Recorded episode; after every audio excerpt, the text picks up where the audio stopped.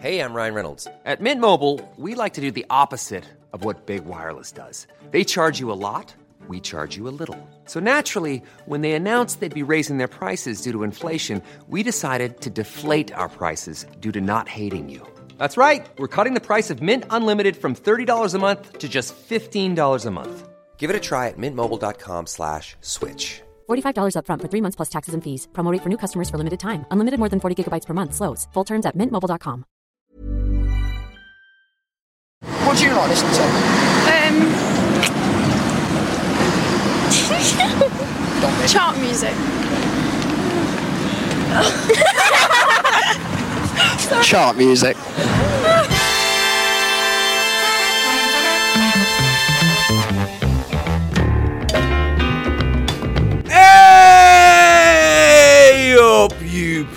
pop craze youngsters, and welcome to the latest episode of Chart Music, the podcast that gets its hands right down the bottom of the sofa on an episode of Top of the Pops.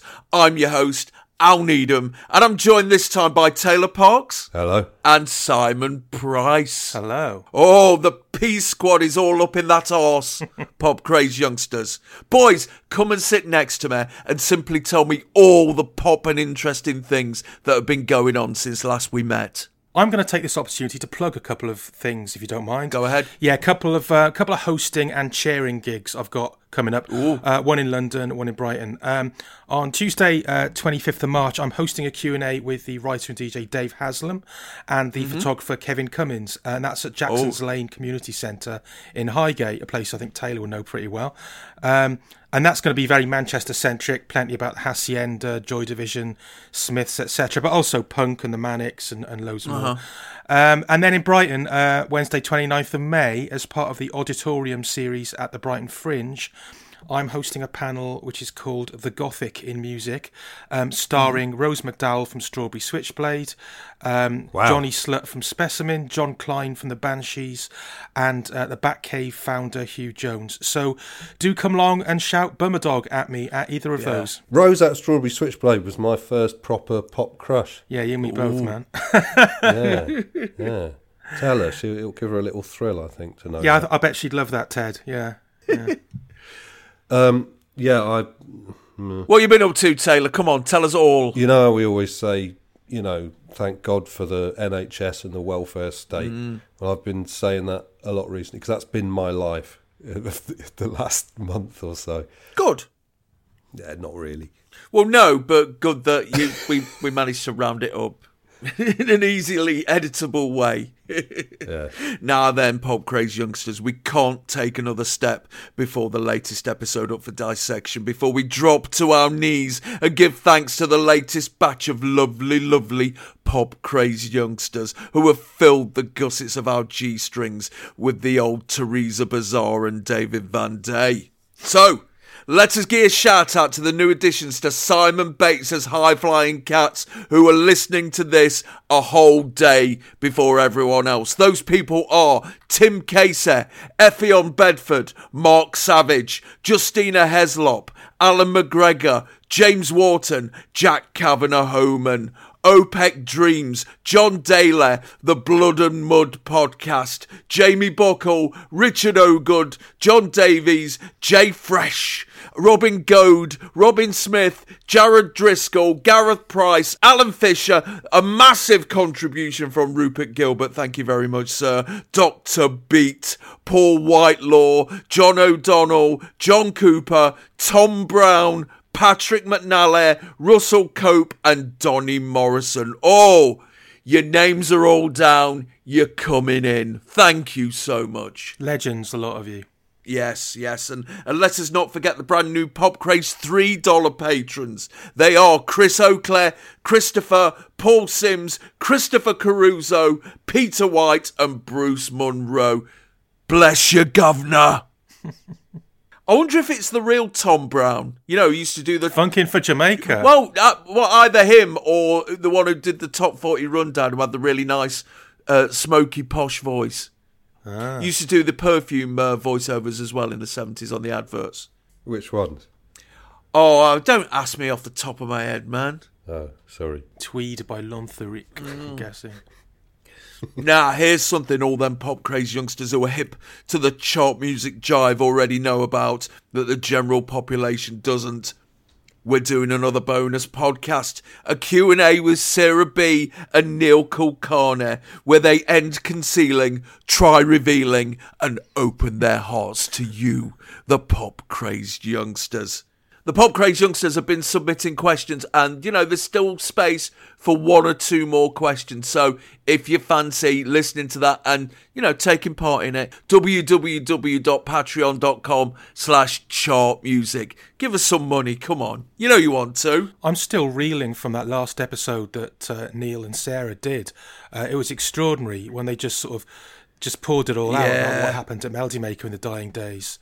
Um, I wasn't there by that point, you know. Um, Taylor was there a bit longer than me, but I think you bailed out as well, hadn't you, by the very end? Well, I was going to say, since this top of the pops we're about to talk about went out when I was not even a zygote and you two were preschoolers, and everyone seemed to love the personal touch of the last episode. Do you want us to talk about how Mark Sutherland was a cunt first? Yes. Because we could. I think I've had my say previously when I was on with Neil um, about about a sort of slightly earlier era, but I I just thought the way they dealt with it, it was righteous and also slightly heartbreaking. Yeah. um, more than slightly heartbreaking, really. Um, but I just thought they did it brilliantly. And of course, all those pop craze youngsters have been voting on the new chart music top 10. Hit the fucking music!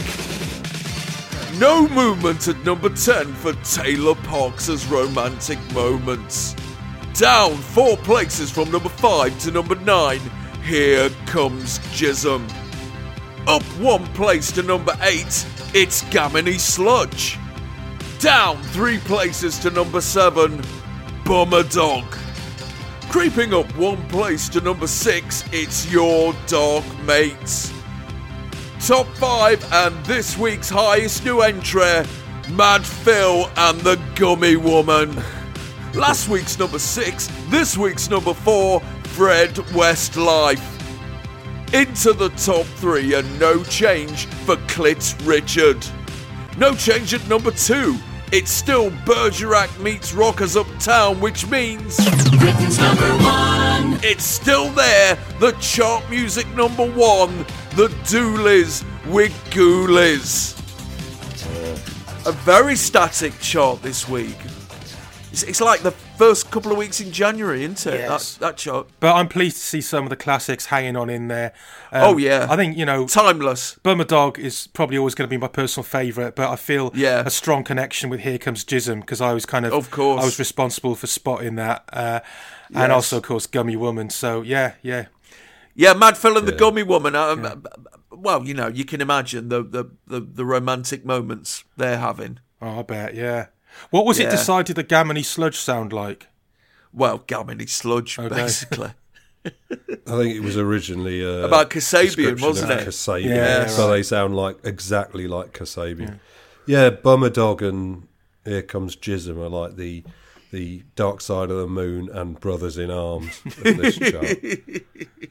I'm very fond of your Dark Bats out of Mates. hell. Your Dark Mates as well as what? Yeah, because I I uh, dredged up the offending letter Mm. from Melody Maker back in the day. So, this episode, Pop Craze Youngsters, takes us all the way back to April the 29th, 1971. Making it the second earliest episode of the toppermost of the poppermost we've ever done. So, first question to you, Simon. When we say the music of 1971, what immediately springs to your keen Welsh mind? Um, I suppose T Rex, um, because Mm. even though I was too young to be listening to music at that time, um, I went through a massive, massive phase of you know being obsessed with Marc Bolan uh, in my teens, and uh, yeah, T Rex for me. Good skills. Taylor? Are we talking about the sixventies here? Oh, here we go. Oh, yes. See, I don't know if we are, right? Because it is a definite real thing, the sixventies. But unlike the eighties or the nineties or even the fixties, it was over and done with really quickly. Yeah. right? It, I think the sixventies began basically on that miserable day at the start of 1969 when the Beatles turned up to start shooting Let It Be. Yes. Um, and I think it ended when T Rex were on Top of the Pops with Hot Love. It's a really short amount of time. The changeover was very fast because it was so natural, right? Uh, from the 60s to the 70s, it just involved hair getting longer, lapels getting wider, um, drug taking going from a you know a lively novelty to a daily grind. Uh, the collapse of hope into nihilism and you know idealism into uh, cynicism, but it was a natural progression. It just happened. It was a continuation. So by the time pink floral shirts are on the high street, you know, and mm. Terry Scott has got massive sideburns. It's all happened. It's over, Yeah. right? It's, but it is a thing. There's a the first series of Monty Python, you know, very early colour television. Jon Pertwee's first ser- series of Doctor Who, Yeah. and Apple Records, and Bobby Moore getting arrested for nicking a bracelet in Colombia.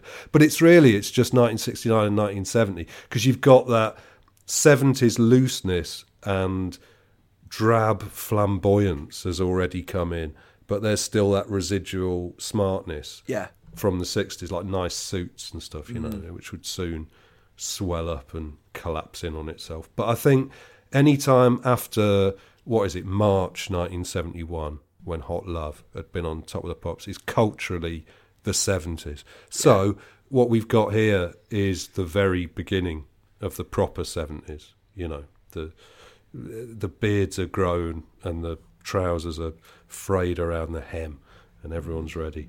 Yeah. It's the dawning of the age of whatever came after the age of Aquarius, then, isn't it? The age of Brentford nylons. I mean, me, you, and Neil Taylor, we had a proper dig at an episode from 1970 a while back. You know, has, has anything changed between that episode and this one, apart from this one being in colour? Yeah, I think it's just I think it's just that that the last uh, the last specks of the '60s have been blown away. You know, Yeah. uh, there's acts on this top of the pops that it's inconceivable that they would have been around uh, a year earlier. You know, Uh, I'm just looking through the, uh, the the the LP releases of this month, and it's got we've got the Donny Hathaway debut LP, uh, "Giving It Back" by the Isley Brothers, which is fucking brilliant. Uh, Where I'm Coming From, Stevie Wonder, "L.A. Woman" by the Doors, and of course, "Sticky Fingers" came out about oh about four days ago. Yeah. If you if you got a record token round about this time of year, you you'd be you'd be well chuffed, wouldn't you? If you get hold of one of the sticky fingers with a zip up the front, yeah. Be amazing. Mm. Radio 1 News. So, in the news this week, John Lennon and Yoko Ono have been arrested in Mallorca over the alleged kidnapping of Ono's seven year old daughter.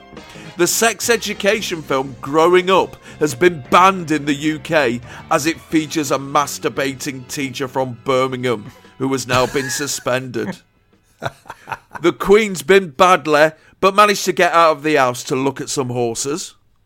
The Young Liberals are about to organise a huge burn up of census papers in Trafalgar Square at the weekend in a protest weirdos. over over personal questions. they are, they were such weirdos, the young liberals. Yes. There's a whole book to be written about them. Very strange people. Not what you would expect at all. Not these mild mannered young guys in corduroys. No. They were a bunch of nuts at this point. The US Army admit that over 30,000 soldiers in Vietnam are smackheads. 15 million people watch an episode of This Week on ITV as it's a documentary about VD, complete with close ups of willies and fannies, some, some of whom are uh, quite diseased, which is nice. yeah, but it's, you know, but you, you take what you can get at this point. Yeah, yeah. Just uh, just as well most people have got black and white tellies, eh?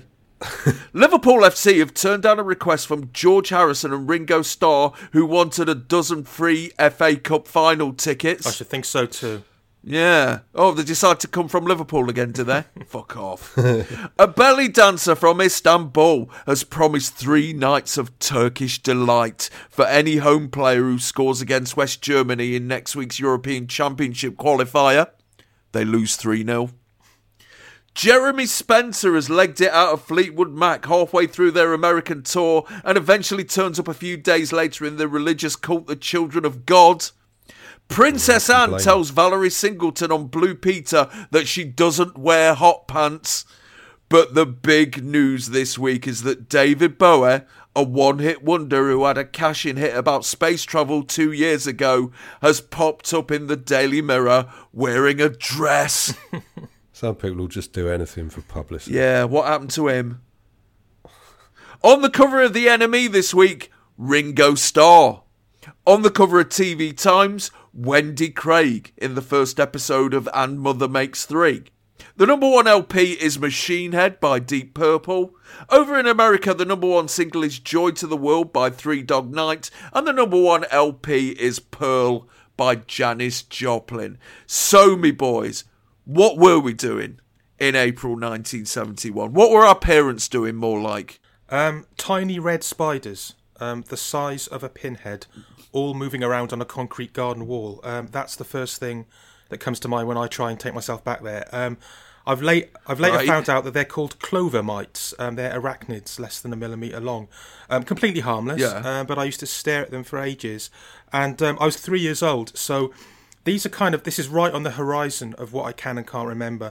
Um, so these are my first memories of being alive, really. So they're episodic and impressionistic, kind of jumbled snapshots, a bit like uh, a flashback sequence in Life on Mars or Ashes to Ashes or something like that. Um, My mum and dad were still together at this point, um, in contrast to all the divorce trauma of some of the uh, episodes that we've done. Um, living in a very cool little maisonette, uh, which would then have been brand new, I guess. Um, perfect for a hip young couple. Um, they'd previously been living uh, in a flat above a chip shop. Um, and they were still, when I think about it, they were still just kids, uh, really. My dad had just turned 26. Uh, my mum would have been 23.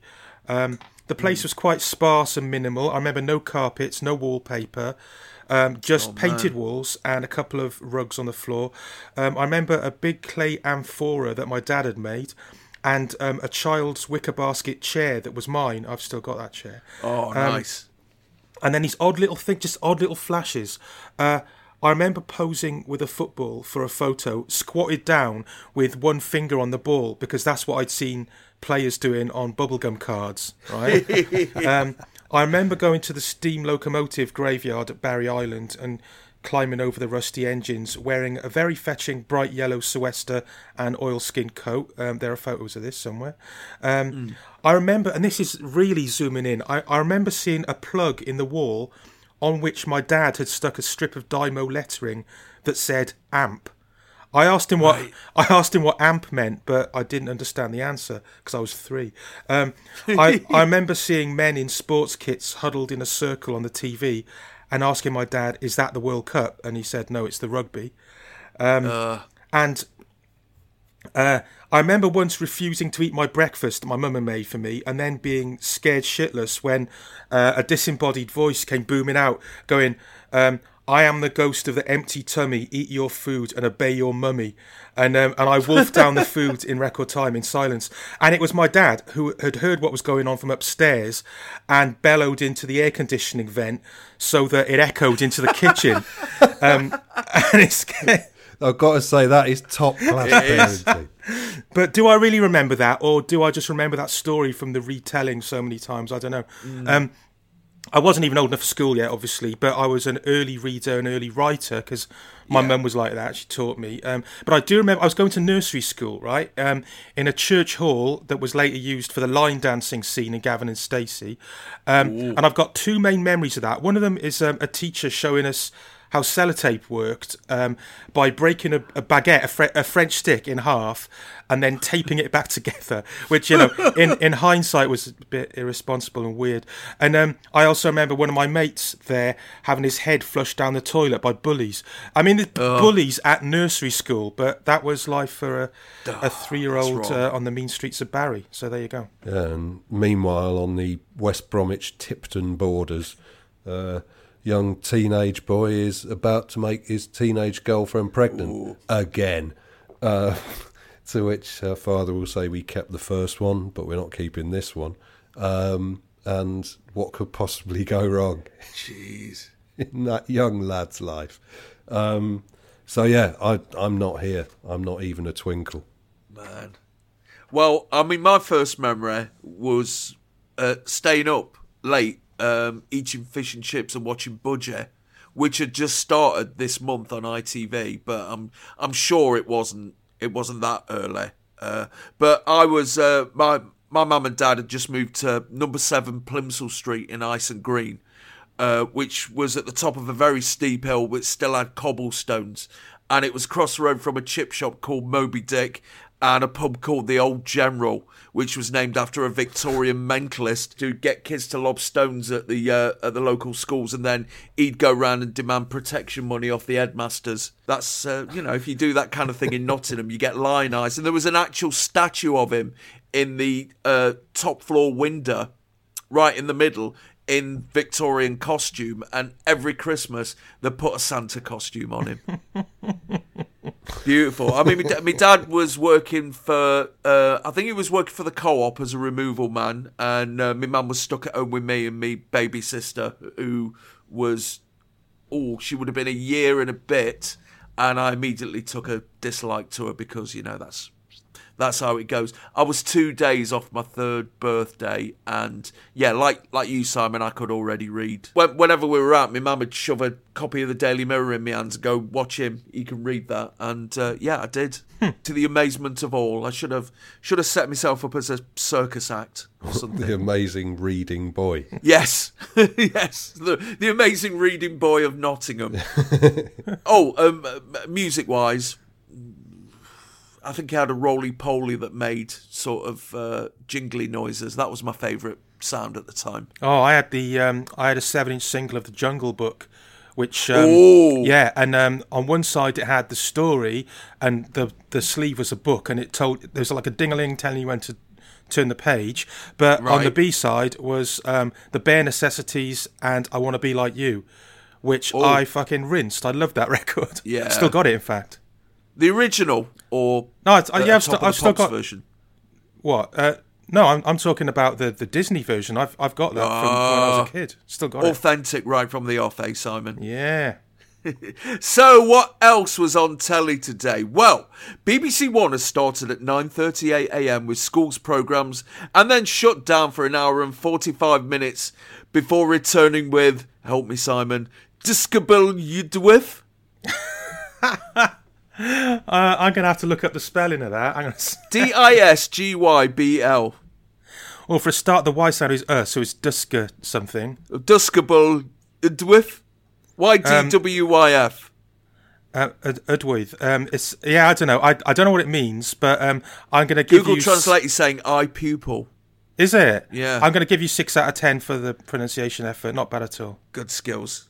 Let me just uh, wipe the speckle off my screen before continuing. Chigley, the news, then shuts down again for 12 minutes before more schools programmes. Then it's Play School, Jackanory, Blue Peter, possibly with or without Princess Anne talking about hot pants, the French adventure serial Desert Crusader, and Hector's House before the news and nationwide. They've just finished an episode of the drama series The Doctors. BBC Two begins at 11am with Play School and then shuts down for 7 hours and 15 minutes before coming back at 25 to 7 with Computers in Business. They've had a 5 minute interval. What, no Tom and Jerry or anything? And are just getting stuck into a maths programme in Open University. ITV waits until 1:30 p.m. before the start transmission with Racing from Newmarket, followed by A Growing Flame, Origami, some housewifey blather in Tea Break, and a repeat of Peyton Place. Then it's Gulliver, Magpie with Susan Stranks and Tony Bastable, the news, regional news in your area, Crossroads, and they've just started the 1957 Stanley Baker film Hell Drivers about lorry drivers who move gravel about, which also features Sid James, Herbert Lom, David McCallum, Patrick McGoohan, William Hartnell, Gordon Jackson, and Sean Connery. Fucking hell, it's it's the wild hmm. geese of lorry driving, isn't yeah, it? oh, it's a great film. That is. That's a real man's film.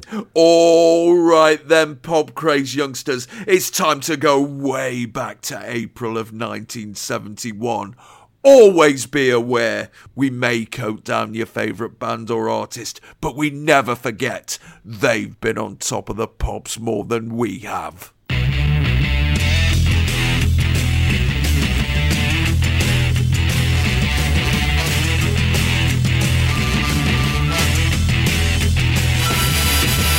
It's five past seven on Thursday, April the 29th, 1971, and we are immediately assailed by stop motion images of a woman's eye and mouth, punctuated by green sound waves, and eventually spilling into a montage of some of tonight's acts, while the top of the Pops Orchestra pile into a Whole Lot of Love by Led Zeppelin. Bit of a boring opening montage, isn't it, Taylor, compared to the uh, the thrills and spills we've had before? Yeah, it's just spoilers. Doesn't that kind of blow the uh, the liveness of the show? Isn't it saying right up front, "Oh, this has already been recorded"?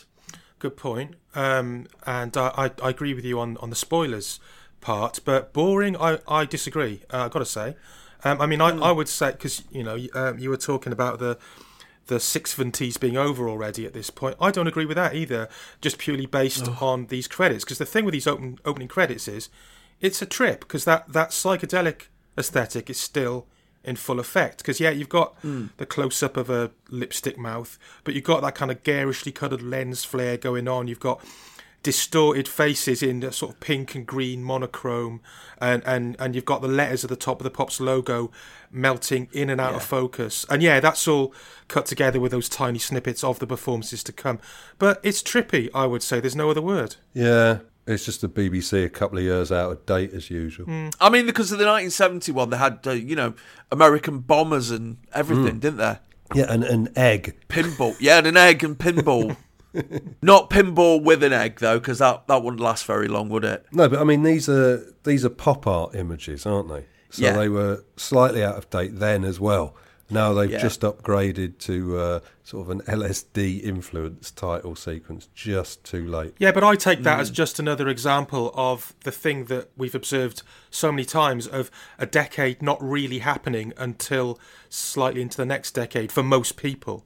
You know, the 60s happened in London, sure, but for most people watching Top of the Pops around the country, this would have seemed bang up to date to them. And Yeah. often, if you look at the way people dress in the Top of the Pops audience around this time, it just looks very 60s, I think. Yeah, and we we do have the second best top of the pops logo as well. Hmm. The, the the Mexico 70 font. It's cool. I do like it. Yeah, you can't you can't fuck with that font. Yeah. So eventually we're greeted by the sight of this week's host, clad in a lemon suit jacket with big pointy lapels and a caramel paisley shirt, surrounded by a cluster of the kids, some of whom are wearing Rag Week t-shirts. It's none other than Tony Blackburn. Good old Tony, eh? Yeah, good old Tony. But the first, the very first thing we see him do, wearing his lemon yellow suit, is pointing at the crotch of a girl. Um, Yes. Already, that's a worrying start, isn't it? It is, yes, it is, and it's it's not been a it's not been a good couple of months for Tony, has it? After an abdominal operation that developed complications in February, uh, Tony Blackburn ignored medical advice and returned to his breakfast slot in early March. Due to his complications, he was told to cancel his forthcoming three week holiday to Tenerife in March and spend time under medical supervision, with his chair being taken over by Dave Lee Travis and then Dave Eager, a DJ from BBC Radio Manchester, who is now best known as being Jimmy Savile's minion, who appeared at his funeral wearing a sweatshirt with Jimmy's Eager Helper printed on the front. Christ. Then, in the first week of this month, the News of the World ran a front page article about the suicide of Claire Uffland, a 15 year old girl who appeared as a regular dancer on Top of the Pops, and the diary she left, which named two DJs. The inquest, held a week after her death, claimed that the diary contained details about her being seduced by Blackburn and other celebrities, including Frank Sinatra. Her adopted mother claimed that she was, quote, unpredictable and lived in a world of her own, and the coroner recorded a verdict of suicide. And this is the first appearance of Tony Blackburn on Top of the Pops since April the 1st. I mean, um, as well as Frank Sinatra, apparently uh, Rock Hudson was named. That's right, which, yes. Which, for all kinds of reasons, I, I'm a bit sceptical about. Th- There's an article in Rolling Stone magazine, I think it's the month after after next, by the, the, the writer Robert Greenfield. And, uh, you know, if you don't mind, I'd like to read quite a big chunk of it because this is the best description of Top of the Pops in the early 70s that we're going to get. So, Go ahead. one month before her 16th birthday, Claire Uffland is dead. On the last Monday in March, she went up to her bedroom and swallowed enough of her mother's sleeping pills to kill herself. Six days later, her picture took up the four right hand columns of the largest circulation newspaper in the Western Hemisphere. In huge white letters against a black background, the News of the World headline trumpeted BBC pop scandal. This girl was a victim. Now she is dead. Two months earlier, the same picture had run in a newspaper. The caption under it then read Samantha Clare. I was always in trouble with the nuns, but it was worth it. Samantha Clare was one of the stage names Claire Irene Uffland used. Her death has been seized by the British press and made into a scandal of major proportions. The story has all the ingredients that sell newspapers the possibility of sex and payola at so venerable an institution as the British Broadcasting Corporation, involving well known TV and radio personalities, the grief of parents bewildered at a daughter's death, and a behind the scenes look at the heartbreak that everyone secretly knows is really the essence of show business. Although much of it might seem a throwback to the 50s, where the world was straighter and scandals more appreciated, if much of it seems to verge on the dime novel sentimentality of a badly made Judy Garland movie, there is one thing about it all that is very real. A young girl is dead. Claire Uffland was adopted when she was six weeks old. She began her show business career modelling children's clothes for TV commercials at the age of three. When she was 11, her mother and father were divorced. She remained with her mother, who remarried two years later. The family moved to Watford, a comfortable London suburb. Claire attended convent school, but was not a particularly attentive or dedicated student. Her life was show business. She had a pleasant voice and liked to dance. During the summer months, she appeared in holiday reviews at resorts. One July, at age 15, she left school to work full time at her career. In Great Britain, dropping out is not the shocking deviation it is in America. Compulsory schooling ends at 16. The age of consent is 16, and kids tend to grow up faster. Dropout 15 year olds hold regular jobs, usually grueling 9 to 5 menial positions that will keep them trapped for the rest of their lives. Claire began by going to auditions in the West End, attending radio shows, pushing for a break. It came when she began dancing on Top of the Pops. Top of the Pops is an English television phenomenon. The show is the BBC's concession to the revolution. The revolution that happened seven years ago when swinging London was all topsy turvy and awash with groovy fab gear rock and roll bands. The format is American bandstand type kids who dance, interact with live performing acts and tapes and films, all in colour, much of it very pretty and flashing. There is a group of girls with pipe stem legs called Pan's People in the Bobbie Gentry Las Vegas genre who dance. Different disc jockeys alternate as host, Jimmy Savile and Tony Blackburn being the most popular. Along with a program called Disco 2, Top of the Pops is the only regular weekly place that you can see and hear pop music on television in Britain. As such, it occupies a unique position of power. An appearance on the show may not be enough to make or break a record by itself, but even so auspicious a band as the Rolling Stones felt it wise to make it down to BBC's White City studios to tape songs from their new album, which happened last week. Samantha, the name most people knew Claire by, was asked back to dance week after week. Her picture appeared over a newspaper article about the top pop dollies. She got to meet disc jockeys. In her diary, on which the News of the World based its story, she wrote that a DJ took her home and gave her a pill which made her feel as she was floating on a cloud. She also wrote that she had spent the night with him. One of the girls who danced with her on the show always said that Claire went out with two different disc jockeys and told everyone she was proud of having slept with one of them. Samantha's mother found her diary and unlocked it. She forbade her daughter to appear on top of the pops again. Claire went back to attending dancing school. Her mother suggested she think about finding a regular job to fall back on. She saw one of the disc jockeys again and wrote in her diary that he had kissed her goodbye. Her mother said she seemed terribly depressed. On March the 29th, there was a family argument. At about eight o'clock, Claire went up to her room to play with her tape recorder or watch television, her mother thought. The next morning, she found Claire's body. The last entry in her diary dated March the 29th was read aloud at the inquest. In part, it reads, Don't laugh at me for being dramatic, but I just can't take it anymore. All anyone has ever done is tell me what a problem I am. I am just a dreamer, and none of my dreams will ever come true.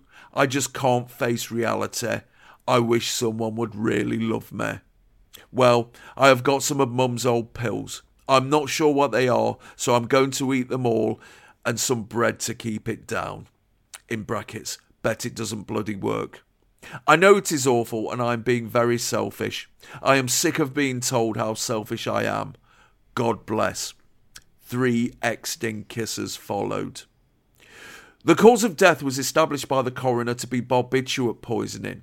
A Scotland Yard officer stated it would be ridiculous to connect anyone or anything mentioned in her diary with reality.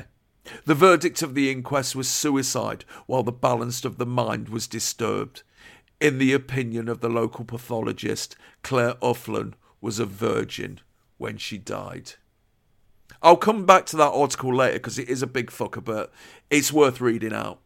Top of the Pops has, has been under scrutiny in 1970 when uh, Man Alive did the documentary about the DJs, uh, but it, it's taken a bit of a dark turn this year. At the beginning of the year, there was a um, a payola scandal at the BBC regarding Disco 2, and uh, one of the producers uh, offering to get bands on for a bit of a backhander. But this is a bit more uh, nasty, isn't it? Yeah, well, the thing about this, in recent years, the two things that uh, have been much discussed is uh, sexual wrongdoing at the BBC, particularly uh, in the pop music and light entertainment field, Mm. and how you should always believe accusers. And it's a bit uncomfortable to have this very unhappy corrective there Mm. that sometimes uh, people say things that aren't true. Mm. Um, and it's not out of spite or meanness. No. It's because they're not very well. Um, Yeah. And Well, it's, not even kind of- that. It's just adolescent fantasy, isn't it? I mean, you could say this is a bit of a Claire Scott and Mr. Hopwood in Grange Hill. Yeah, yeah. It's just I, I don't know. It's people don't like to hear it, but it's. Uh, I think there is a bit of a dangerous misunderstanding developing of what it means to respect accusers, right? Which is that what you're supposed to do is listen to them, take them seriously, and not dismiss them. Mm. Uh, it doesn't necessarily mean that as soon as someone opens their mouth, they're telling the truth. Mm. Um, it just sends a bit of a shiver down the spine of anyone who's ever had unpleasant dealings with anyone prone to overstatement, shall we say, um, which an awful lot of people have. Um, I think Taylor makes some very good points there. I just think it's an incredibly sad story, and Yeah. um, it it seems um, it, it it just feels wrong in, in, in the mind and in the mouth to be talking of somebody lying uh, when you know for, at, a at this distance and b when we don't really know the full facts. But just from the facts as they're presented there, um, it, you know, on on the face of it, it does seem that she was a bit of a fantasist and, uh, as Taylor says, not very well. Um, and uh, if it had happened to any kid in any part of the country uh, uh, and you know living any sort of life, even if they were just a normal school kid, not going on top of the pops, um, it would be a really bleak story. Um, the fact that she was going on top of the pops obviously lends it uh, th- th- this other kind of dimension, which um, in, in, in, in much later years, of course, would affect Tony Blackburn. Also, the, the the fact is that we we do know that stuff not dissimilar to the things she described were going on. Yeah. They were going on with, with Jimmy Savile. And they were going on at the BBC. They were going on at Top of the Pops. Um, so this is the weird thing. It's not entirely beyond the realms that something like this could have happened. Yeah. It just would appear that in her particular case, it did not. I'm going to drag in another article here if you, if you don't mind. Yeah, yeah, sure, yeah, yeah. There's an article uh, in the Journal in uh, uh, which I believe is a local newspaper. I can't remember which one off the top of my head. Uh, April the sixth, nineteen seventy one, and. Uh, uh, the inquest on Claire Ruffin has focused attention on the pop scene. This article tells what has happened to other girls and how DJs have to live with the idolatry they attract. The beautiful dark haired girl said her name was Lottie. She said she was a reporter from a German pop paper and she was doing a series of at home features on famous British disc jockeys. The famous British disc jockey invited her in and a tape recorder and showed her his famous British disc jockey's flat and went to make some tea. When he came back, she wasn't in the living room where he had left her. She was in his bed, her reporter's outfit and tape recorder stacked neatly on a chair. She let a few things slip, like her accent, her real identity, and her age. She was 14. Needless to say, the famous British disc jockey didn't want his name mentioned. It all happened a few months ago, and he has made sure it never happened again. Later on in the article, uh, a probation officer based in central London put it this way There is a whole generation of young people who have known nothing but pop music and its values since the day they were born. It isn't a novelty to them, it's a natural way of life, and they have embraced it without question. I have had to deal with dozens of girls un- under about 15 who honestly see nothing wrong with sleeping with pop people. They come from all sorts of environments, and it's wrong to presume they have all come from broken homes or unsettled backgrounds. The vast majority of them are just ordinary young girls who just happen to believe that pop music and the people who produce it are the only things on earth worth worrying about. Do you know what's interesting about that to me is that when people say, "Oh, the '70s were different times," they they usually say it in order to um, excuse the older male, Yeah. um, who's you know sort of taking advantage of the availability of, of young girls. Um, but what that article also reveals is that it was a different time for girls as well Yeah. um, that uh, you know they under under the age of fifteen, so, you know, in, in the words of the article, saw nothing wrong with it, and of of, of course.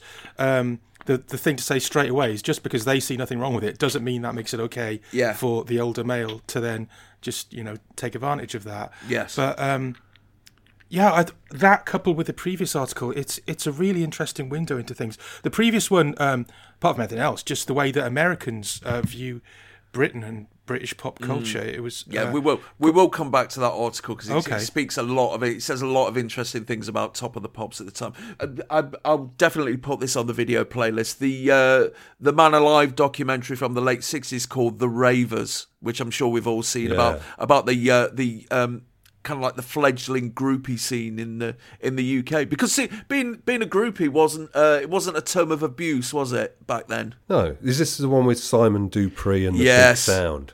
Yeah, Yeah, yeah. And it like apart from the existence of the groupies, it makes being in a group look really miserable, like all documentaries from this period Yes. do. You know, if you're not in the Beatles, it looks like a a, a bleak life. And uh, I'll I'll just chuck in one more p- thing from that article. Uh, one of the DJs uh, was asked about it, and he said, Look, my friend, us DJs are all big, handsome fellas, and if the Judies didn't fancy us, we wouldn't be doing our job. That's the business we're in. The business we're not in is running girls of 13, and we'd be mad to do it. I do my work, I do a bit for charity, and I enjoy myself at the same time. There's nothing in the rules to say I shouldn't be a human being. Just count the teeth first, my son. Always count the teeth. Answers on a postcard, everyone.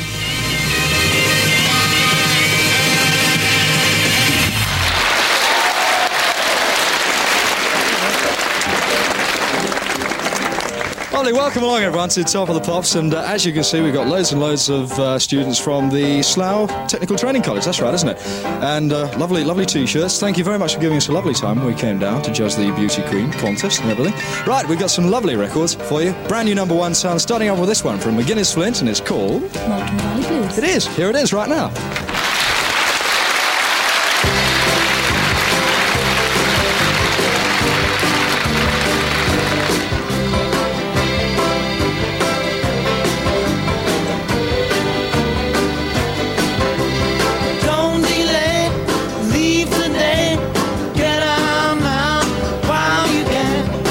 Tony reveals that the studio is packed this week by students from Slough Technical Training College.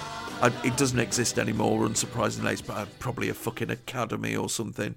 Tony thanks them for inviting him down to judge the Beauty Queen contest because, as we've already established, what better judge of human beauty than Tony Blackburn? Yeah. Do you think the Slough Technical College mention was shoehorned in to drive home the point that these ladies are over um, 16? Yeah, possibly. Although I did hmm. think there was almost a bit of a smoking gun there where he goes, because what he actually said was, thanks for giving us a lovely time when we came down to judge the Beauty Queen competition. Hmm. And immediately I'm thinking, yeah, I bet they did. And you've, you've got to wonder whether there was any uh, quid pro quo in terms of getting them tickets for Top of the Pops. And you hmm. can hypothesize the quid or the quo yourself, obviously. The thing is, though, Tony Blackburn always looks terrified when he's surrounded by young women. Right? Even when he's not, he looks kind of nervous. Yeah. But when he's surrounded by young women, he's just trembling, right? He's in fact he's the only DJ, well, the only DJs from this period who don't look like they're poised to descend on the schoolgirls are Tony Blackburn and the gay ones. Um, but What a great band they are. yeah, those are uh, rock steady. Um, but his lack of confidence is almost as disturbing as the overconfidence of other DJs. But it's mm. really striking, and it's like you think no wonder he couldn't get it up when he went to bed with Babs Windsor. Yes. you know what I mean? Which is like the sexual equivalent of a East End gangland walking tour. Little bit intimidating. Whereas here he's in a crowd of polite young women from Slough Yeah. who think he's like a, a like an untalented beetle, you know. Yes. They're instinctively deferential in his presence, you know.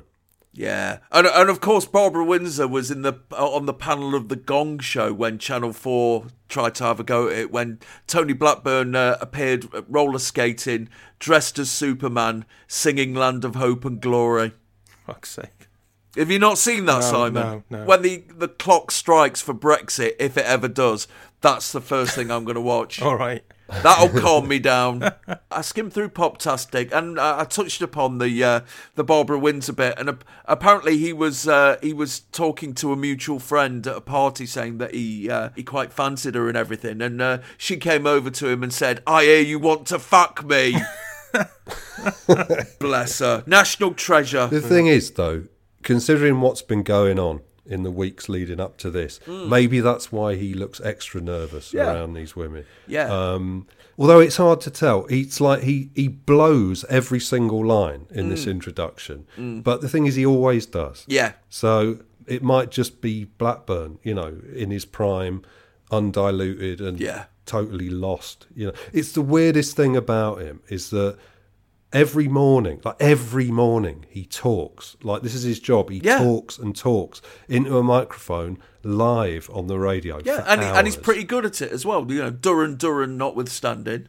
Right, but we see him here, and every time we see him on top of the pops, he Yeah. can barely get three words out without fucking it up. It's like he's got that that wax lipped smile. It's like uh, it, it's like it's covering a constant state of mild panic. You know, I would have thought he would have loved to perform. He would love the attention. Yeah. Um, it, he would love to have his ego stroked in that way, but he's terribly ill at ease, especially when there's ladies present. Yeah. I mean, here it's like is it, the first thing he says on the whole show is, "We've got loads and loads of uh, students from the uh, Slough Technical Training College. That's right, isn't it?"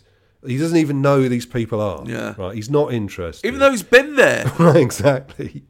But he's not even, he can't even do his job properly. He can't even memorize one small detail, Yeah. which is the first thing he has to say on the whole Yeah. program. You might be right, Al, uh, about the reason for him bringing it up because, yeah, in, in the light of, I mean, maybe we're projecting. Who knows if we're just Yeah. projecting?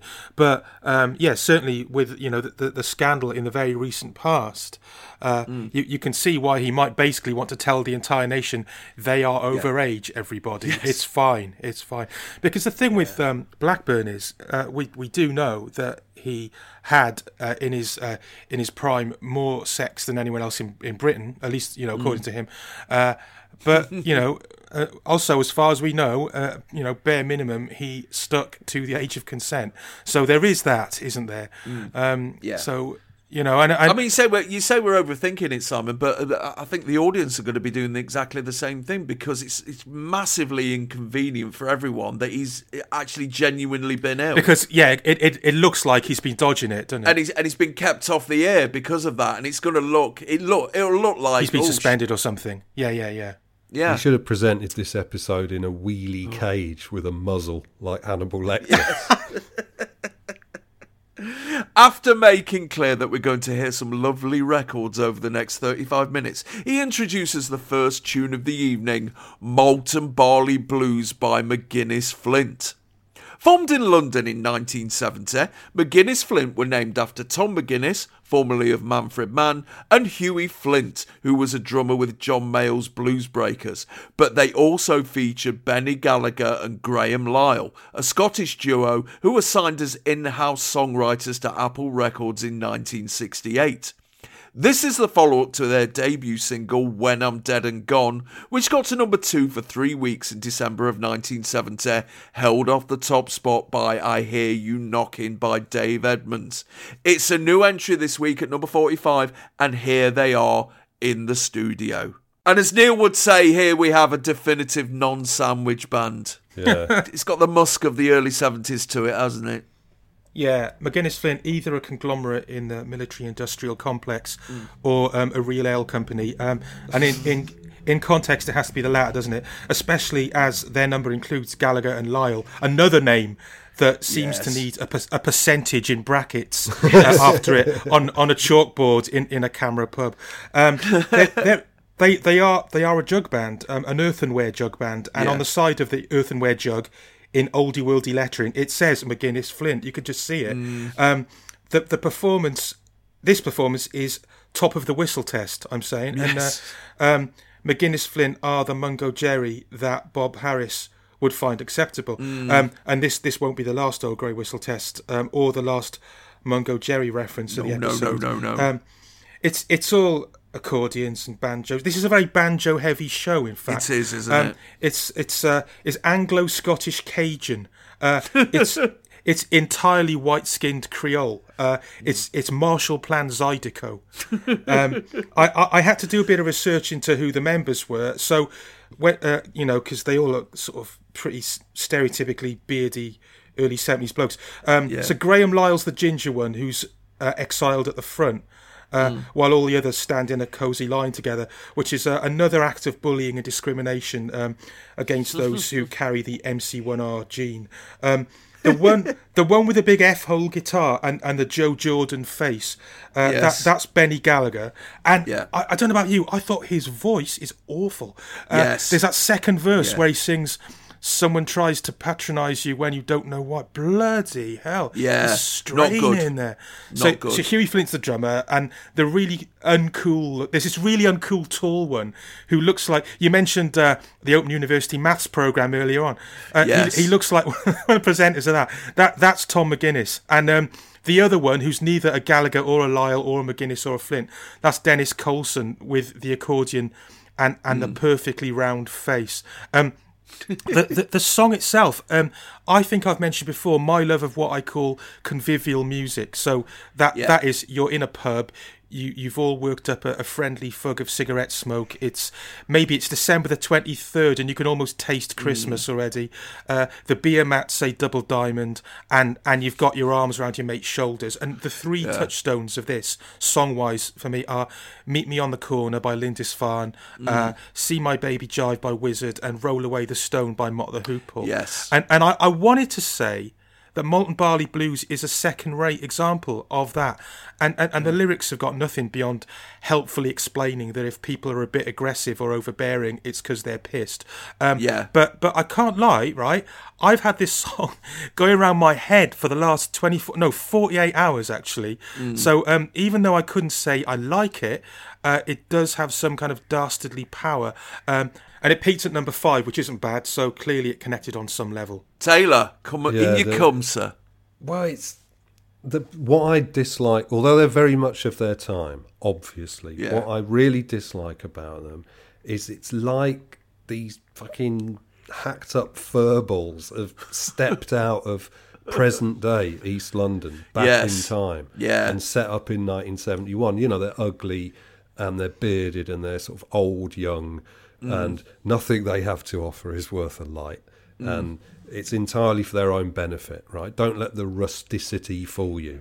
Um, Yeah. They're in this for themselves. These are city people, Mm. right? They're doing this. They're ju- it's just them doing a thing. They're playing this stupid barnyard music for themselves, right? They're not giving anybody anything. Um, I mean, the only difference is that in 1971 they smell worse, and there's no Yeah. there's no manscaping. No. uh, we Oh, can be no. fairly sure of that. And they're much better at playing musical instruments. So you know, Yeah. you gain a little and you lose a little, but.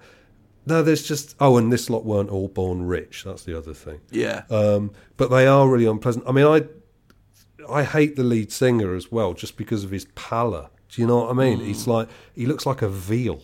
He's, he's really dislikely. He's like this corn-fed nothing, you know. Uh, and I mean, without wanting to sound too soft, there is much worse music than this in the world, and Yeah. there's much worse music than this on this particular episode of Top of the Oh, yes, yes. there is. ultimately I'd you know I'd rather listen to the muffled voices of doctors saying no he's gone as I struggle to signal to them with my eyes that I'm in fact still alive um, it, it's what it is it's the pernicious influence of the band right Yes. who were were were influencing everybody at this point or influencing all like real musicians right and the band were great but they were great because they had a certain depth and dread and ghostliness to what they did, right? Which is what's really interesting about old music and old times brought into the present day, right? It's like that feeling that you've somehow invoked something old, like uh, like a curious clergyman in an M.R. James story picking up a mysterious trinket. You know what I mean? Whereas this is. This is just like if Windy Miller had formed a band. Yes. it's not good. It's it, it's just people taking the band as a cue to start tunneling backwards and just ending up like a musical version of the sealed knot society. You know what I mean? It's like a dress up. It's like a dressed down dress up. I never thought of the band thing, but you're absolutely right because uh, um, if you if you think about it, there's a direct connection, isn't there? Because these guys came out of Manfred Mann. Manfred Mann covered the Mighty Quinn and all that. So you know there there is that direct sort of. They are obviously Dylan heads to the core. Yeah, yeah. What's going on with the singer's eyebrow? Has he got stitches in it or something?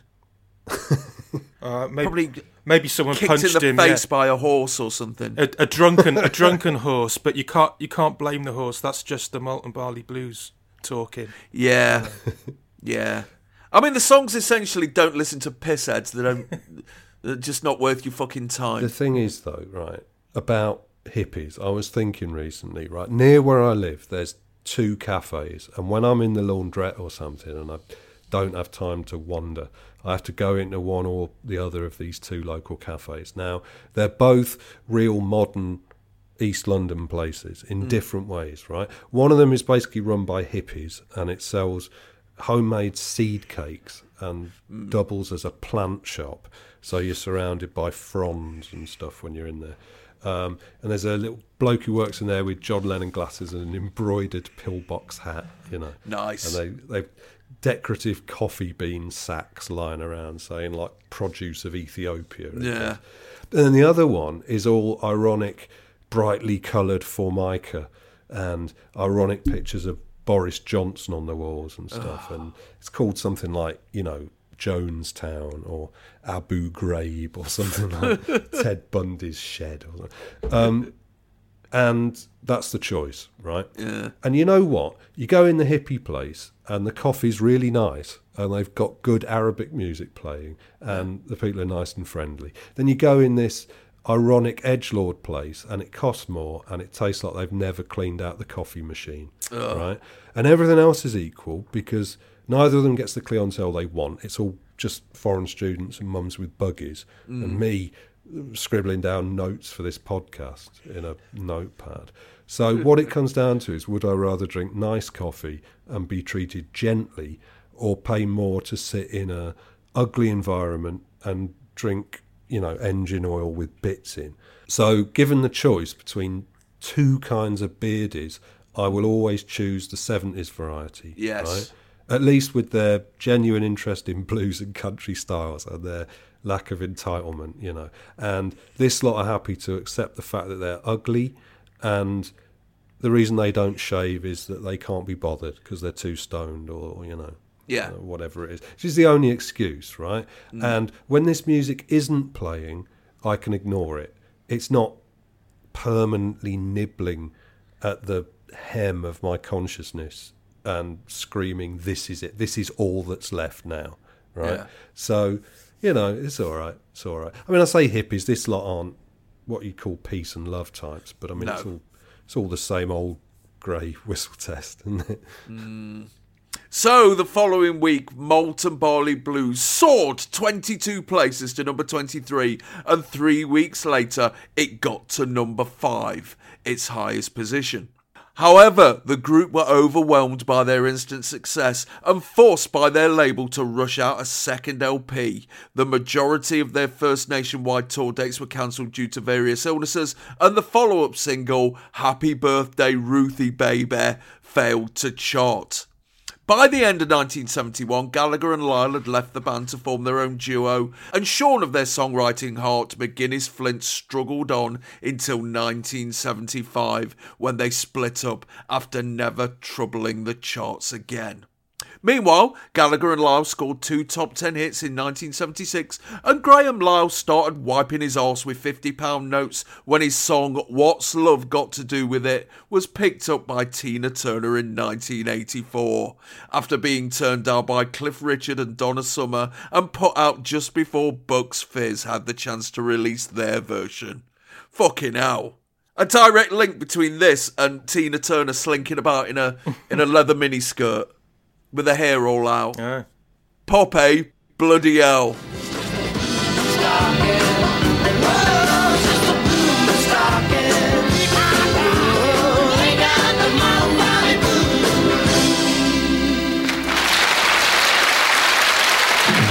Great chart bound sound there from McGuinness Flint. Here's another great record.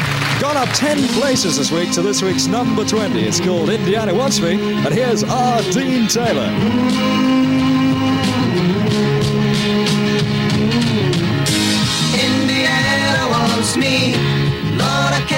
Back there. Indiana wants me. Lord, I can't go back there. I wish I had you to talk to. Without flicking back to Tony, we go straight into the next single, which he describes as another great record Indiana Wants Me by R. Dean Taylor. Born in Toronto in 1939, Richard Taylor began his career in the early 60s as a pianist and vocalist in assorted local groups. In 1964, he was hired by Motown as a songwriter, and a year later began a career on the side as a singer with the Motown subsidiary VIP. He first became acquainted with the UK charts in 1968 when Got to See Jane, a tune he wrote with Eddie Holland, got to number 17 in August of that year. After taking a break from singing to co write Love Child and I'm Living in Shame for Diana Ross and the Supremes, he resumed his solo career in 1970 when he became one of the first artists to sign to Rare Earth, Motown's white rock label. And this is its first single, and it's got up 10 places this week from number 30 to number 20. What's Motown playing at round about this time? It's relocating to Los Angeles and it's it's setting up stuff on the side. It- what- what's going off there? They're diversifying. Yeah, I, I was in the Motown Museum last year, and there's a whole section on rare earth, um, which, as you say, is is the subsidiary that uh, Berry Gordy set up for white artists. Although um, in the UK, I noticed they didn't bother with that. Uh, this single's on Tamla Motown in the UK, um, but yeah, uh, they had another um, subsidiary. I top of my head, I can't remember the name, but um, they used it for putting out kind of political, like spoken words, of Black Power speeches and stuff like that. So they were really branching out uh, around this time. And also, um, you've got to remember, even on sort of Motown proper, this is the era of the auteur. So, you know, as as epitomised by Marvin Gaye, What's Going On, and, and obviously that whole run of Stevie Wonder self made albums. So, accordingly, with that, um, the the album that this is from the R. Dean Taylor album. Uh, he he wrote most of his own stuff and produced this album. Uh, it's called I Think Therefore I Am, and yeah, it's it's it's country pop really, isn't it? So out out of keeping with the normal Motown fare, but um, it's Berry Gordy reaching out beyond uh, their usual market and just at least in this case quite successfully. You've got to say. Well, this is an ideal record for a white Motown subsidiary because it's commercial white soul in the same way that the best black Motown acts were a, a popped up version of soul and gospel music. Uh, I mean, becoming a bit less popped up by this point, maybe. But this is like a commercial version of the kind of white guy equivalent, right? Like stuff like Neil Young and Hank Williams and like unfunky white soul music. Do you know what I mean? Like all soulful white music, but zapped with pop and made danceable and radio friendly. You know, without sacrificing all the feeling. And it's not easy to do that. It's tricky, which is why people admire Motown for doing it. Um, and R. Dean Taylor does the same thing uh, with the, the music uh, of his own background. Um, and I think this is an amazing record. I think it's better than There's a Ghost in My House. Wow, Uh, that's big talk. Well, because that's essentially an R&B record, which you always suspect would have sounded even better if it had been done by a black singer. Yeah, you could hear the um, Isley Brothers doing that or something. couldn't Yeah. you? yeah.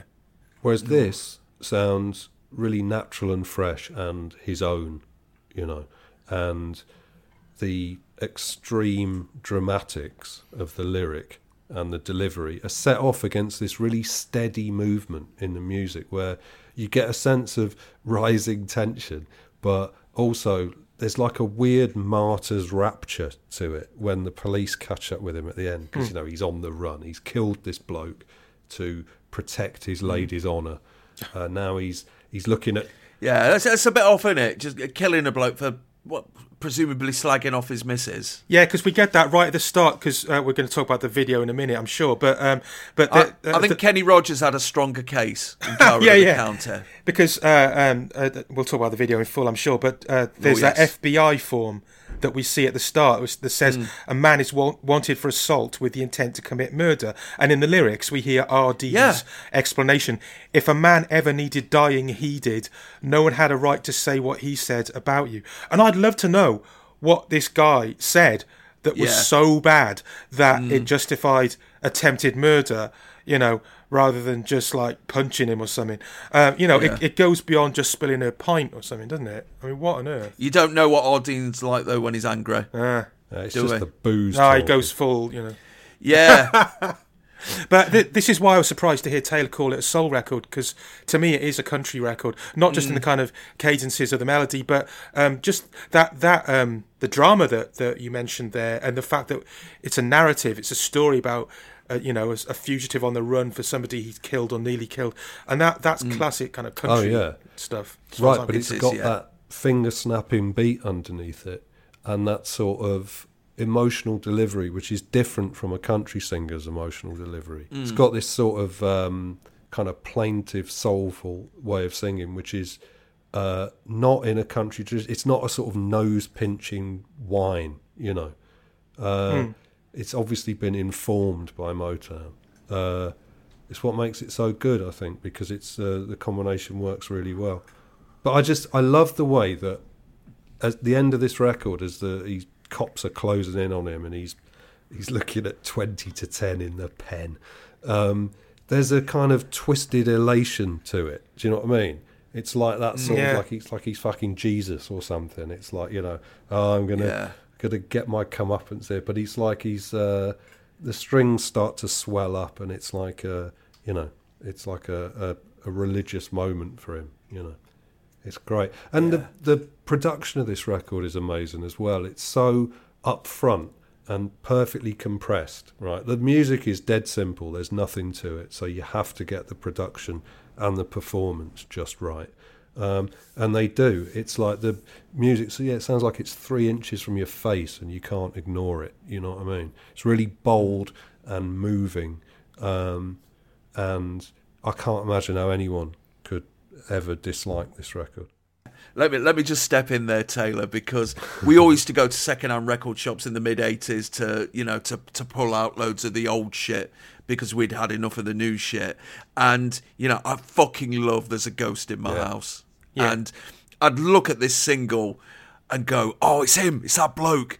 And and the the song title, "Indiana Wants Me," it's like, "Oh my god, that's a fucking brilliant name for a song." And I could just imagine it in my head. And I took it home expecting another stomper, and it's like, oh, what the fuck is this? This is fucking dad music. This is. hated it, hated it, hated it. And uh, you know, it's only now that I can listen to it and go, oh yeah, th- this is all right. If it had been done by anyone else, I'd have liked it. Yeah, it could be done by David Soul or something like that. It makes Yes. it makes me think of Silver Lady. This whole thing about being far Yes. away from home and far away from the woman you want to be with. Yeah, that no kind of star thing. motels. Yeah, yeah, yeah. Yeah, when when the names uh, Holland and Dozier drop off the songwriting credits, uh, R. Dean Taylor's Yes. music does change quite dramatically. Um, I mean, there's a lot of other stuff from around this time where he sounds like a sort of Motowned up Gene Pitney. You know what I mean? Which is Yeah. Yeah. almost as great as it sounds. But this is the one which really stands alone. I think Shadow is a good one, isn't Yeah. it? Yeah. Yet Shadow, another creepy hell. underage sex anthem to put alongside all the others from this period. Gary Puckett, Yeah, that's kind of a- Loving a- Spoonful, uh, Rolling Stones, Roy Harper. Shadow's are kind of Humbert Humbert style, sort of nonce narrative, isn't it? It goes body of a woman, mind of a child, and, and it goes uh, Shadow, you sure do drive me wild. You're only 14 Yeah. years old.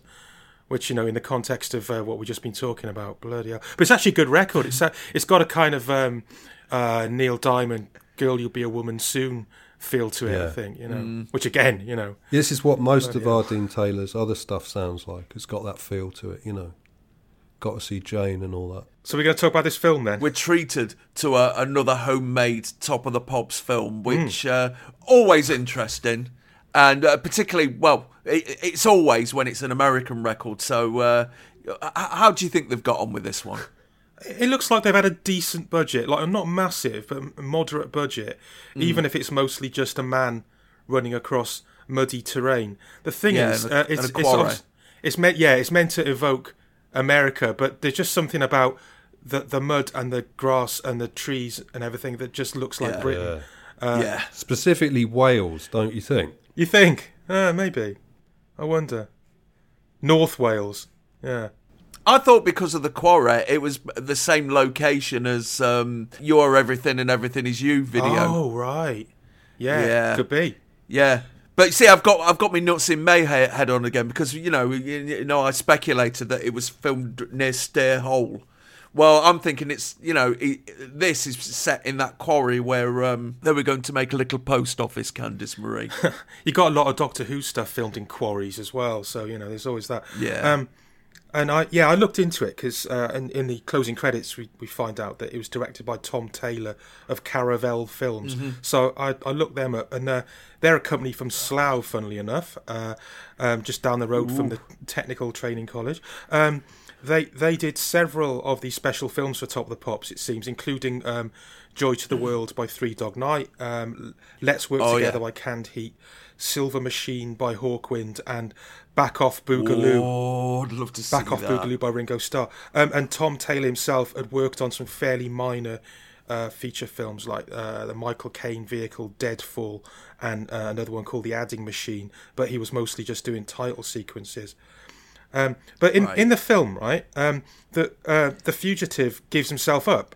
Um, but on the record, well, it depends which version of the record. But on the record, he dies in a hail of bullets, and and this, this got me wondering: Has any recording artist other than R. Dean Taylor died in two police chases? Because um, on on um, on Got to See Jane, uh, it's implied because he's driving in the rain. There are sirens heard, and it ends with crashing sounds. Right, but uh, on Indiana Right. Wants Me, it's more explicit. Um, so he he loves um, a fatal police chase. Does does R. Dean? Um, but Yeah. um, by the way, according to Wikipedia, there was a bit of a War of the Worlds situation with this because the the um, the police siren sounds uh, Siren, were- yeah. were removed from the, the, the DJ copies that were sent out because drivers kept hearing it and thinking it was real and they were sort of pulling over their cars.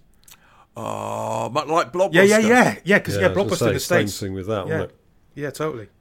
The trouble with this video is that because of the location and because of the guy they've chosen to play the fugitive, it it doesn't Yeah. really have the sort of uh, manly drama of the record. It looks like Yeah. a provincial polytechnic lecturer fleeing a torchlit gang of angry parents across the North Wales Yes, country. yes. Yeah. Abuse of trust is a bourgeois concept.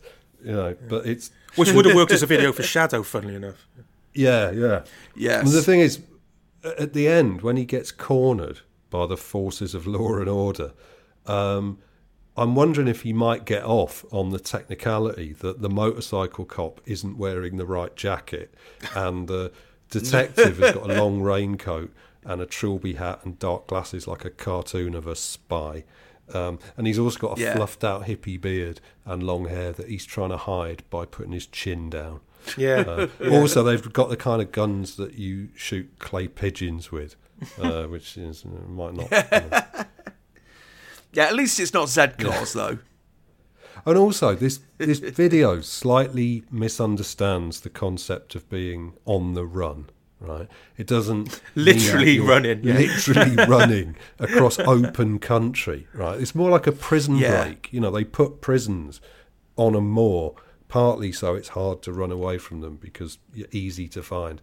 The guy in this song is a Yeah. fugitive, which is not the same thing. So there's no reason for him to mm. find the most exposed landscape that he can and run across it. Yeah. That's a really stupid thing to do. Yeah, what he wants to be doing is is being on a bike with uh, Richard Beckinsale and uh, make noises about his upcoming fight. That's how you escape from prisons. I mean, he's a, he's an amateur fugitive, basically. Yeah, no wonder he gets caught. He might as well have uh, might as well have gone on the, the track of the Indianapolis 500 and started doing star jumps. You know, he's a bit bit conspicuous. Uh, the one thing that's missing from that film is Malcolm McDonald suddenly turning up at the end with a fishing rod and a Watney's Party 7. so the following week, Indiana Wants Me jumped another eight places to number 12, and a month later, it went all the way to number 2, held off the top spot by Knock Three Times by Dawn.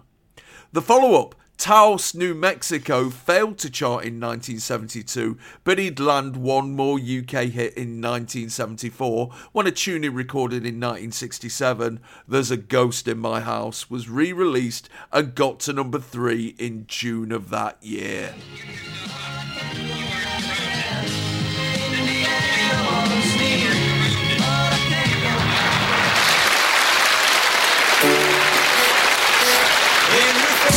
That's the title from the mixtures. He's found a way to make cars pay. Henry Ford paved the way. He stopped the world with his Model A. Once again, Tony Blackburn is deliberately being kept off our screens as we crash straight into a very abrupt introduction to Henry Ford by the Mixtures. Formed in Melbourne in 1965, the Mixtures were signed to EMI Australia a year later and released three singles, all of which failed to chart in their motherland. They then signed to CBS Australia in 1969, which resulted in two more flop singles, and appeared to be destined to be another Aussie also ran band who couldn't score a hit in their own country, whose chart was dominated by British and American acts. However, after signing to Fable Records in 1970, the Australasian Performing Right Association, which represented the major labels of that country, started demanding payment from Australia's main commercial radio stations, claiming that they were providing free content. This resulted in the record label slapping a six month embargo on the supply of records to commercial stations, and the commercial stations refusing to play all British and American singles and removing them from their charts. This led to a boom in homegrown bands and artists, with Australian acts vomiting out cover versions of the latest hits from abroad. And one of those bands were the Mixtures, who jumped on a cover of Mungo Jerry's In the Summertime, which got to number one in August of that year and stayed there for nine weeks.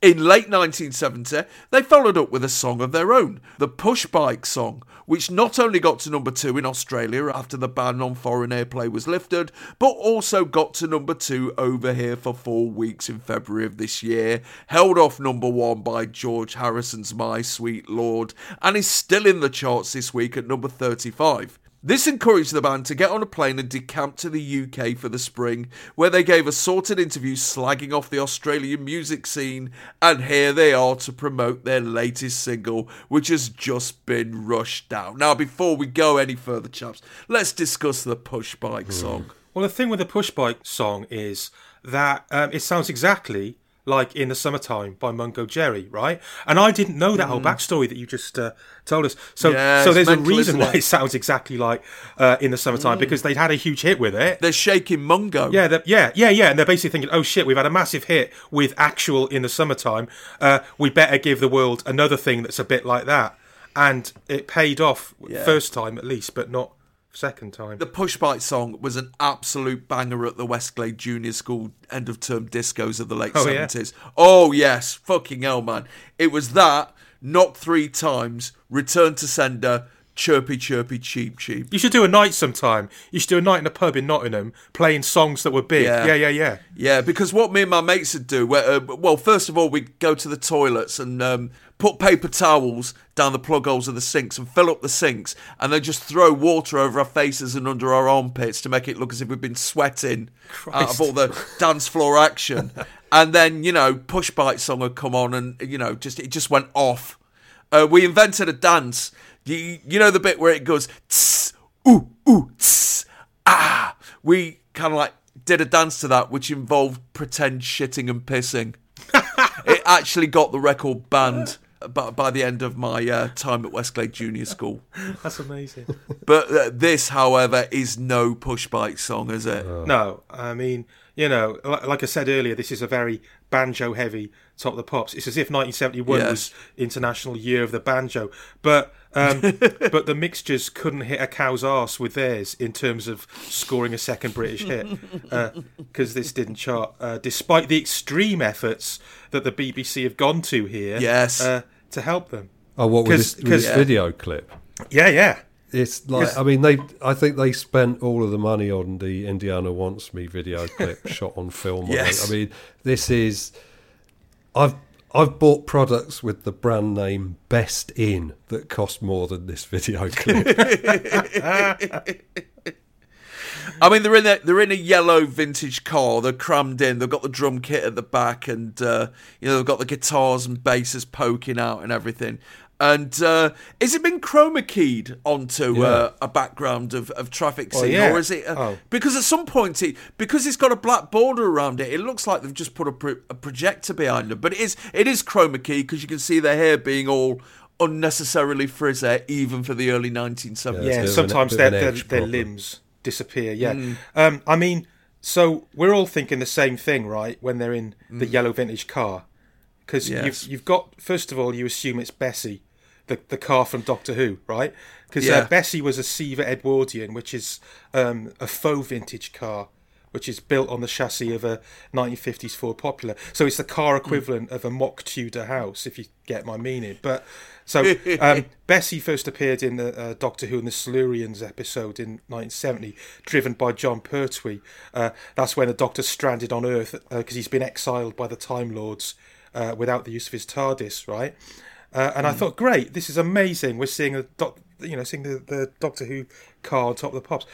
Um, but here's the problem: it's, and it, I, it's really sad to report this, but I, I freeze framed the mixtures, and then I did a Google image search and carefully uh. compared the two. Sadly, it's not Bessie; it's it's a slightly different mm-hmm. model. So, which is in its way even more bizarre because this means the BBC owned two bright yellow Siva Edwardian f- faux vintage cars, and we wonder why Britain suffered an economic collapse in the seventies. Uh. And oh, the thing with the green screen footage is that the possibilities mm. surely are kind of endless, and instead they start off. They start off. It looks. It looks like they're driving across Blackfriars Bridge in the rain. Yeah, it looks horrible, and, doesn't and then, it? then it, uh, there's the verse that mentions flying, and we get. I wonder, right? Is, is this the first sighting of that montage of flying machines and other sort of steampunky Could be, contraptions? you know. Yeah. It, it, it ended up on Steve Silk-Hurley's Jack Your Body and countless other things. Yeah. Well, between between 1970 and 1990, the BBC must have showed these clips more often than the Globe.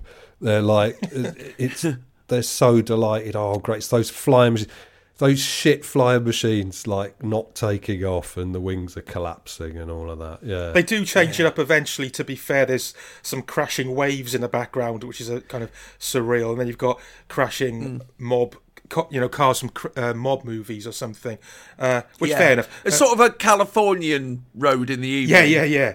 Oh, Which is a lot nicer, and then and then they go into the sea where this song firmly belongs. but surely some of those clips must be actual deaths caught on film. Yes, Oh. exactly what I was thinking when I was watching it, man.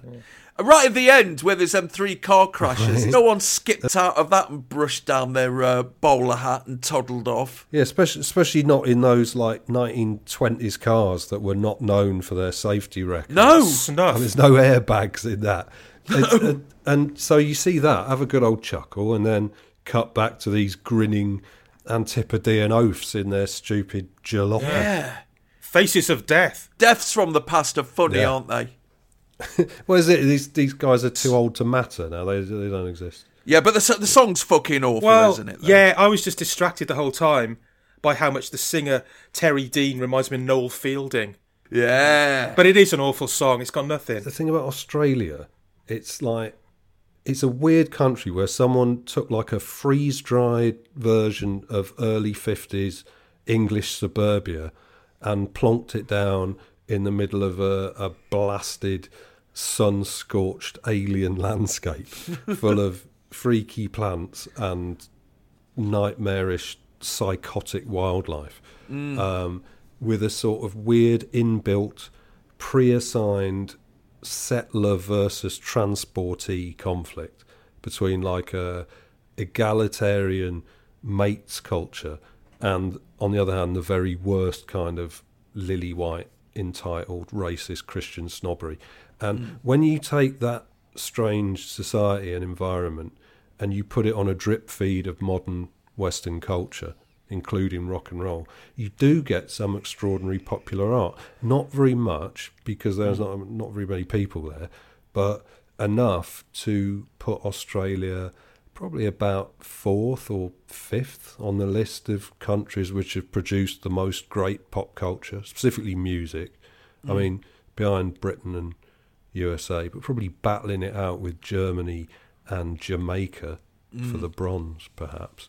Uh, but all the great work from Australia reflects where it came from to some degree, right? Like the weird nature of the culture and the landscape and the specific tensions arising from that. It's there in the birthday party and Nick Cave and the Bad Seeds. It's there in the go between, certainly the early stuff, um, and it's it's at the very heart of the finest piece of modern Australian art, which is the original film of Picnic at Hanging Rock, which is a masterpiece for all time and could only be Australian.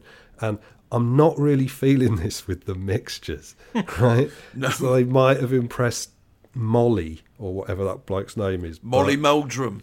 yeah, but is this not buttering many parsnips back in the home country, you know, No. back in the mother country? Is it? Is this? No. It's like this is coming straight from the other Australia, like the white bread Australian dream. You know, like the neighbour's aesthetic, which is the least interesting thing about that weirdo place. You know, Yeah, mighty all- white. Yeah, I mean, it's they saw a gap in the market, which was Mungo Jerry for the under 10s. And congratulations, coppers, you did it. You know, Mm. great. Now you've got to spend the rest of your life feeling proud of yourself. Yeah. But it's weird because they do a song about Henry Ford, good old Henry Ford, right? Yeah. Like all the mixtures were long-time subscribers to the Dearborn Independent and had first editions of his essay collection, The International Jew, the World's Foremost Problem, as it was syndicated to the German market in the 1930s. An ideal figure for an uncomplicated celebration in song. Yes. Just- I mean, yeah. The only interesting thing about them is that they only wrote songs about modes of transport as well, which is really peculiar. So, the following week, and for every week after that, Henry Ford failed to chart and only got to number 43 in Australia, where their UK interviews had eventually arrived in the music press and were not appreciated.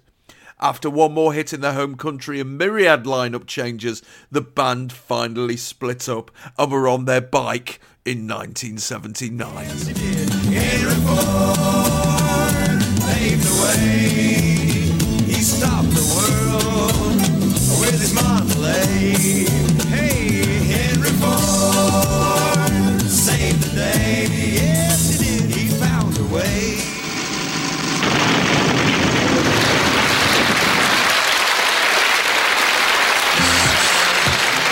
The sound of Henry Ford from the mixers. Right now, it's time for a touch of glamour. And here comes Pan's people to dance to the number 28 sound, Mama's Pearl from the fabulous Jackson 5.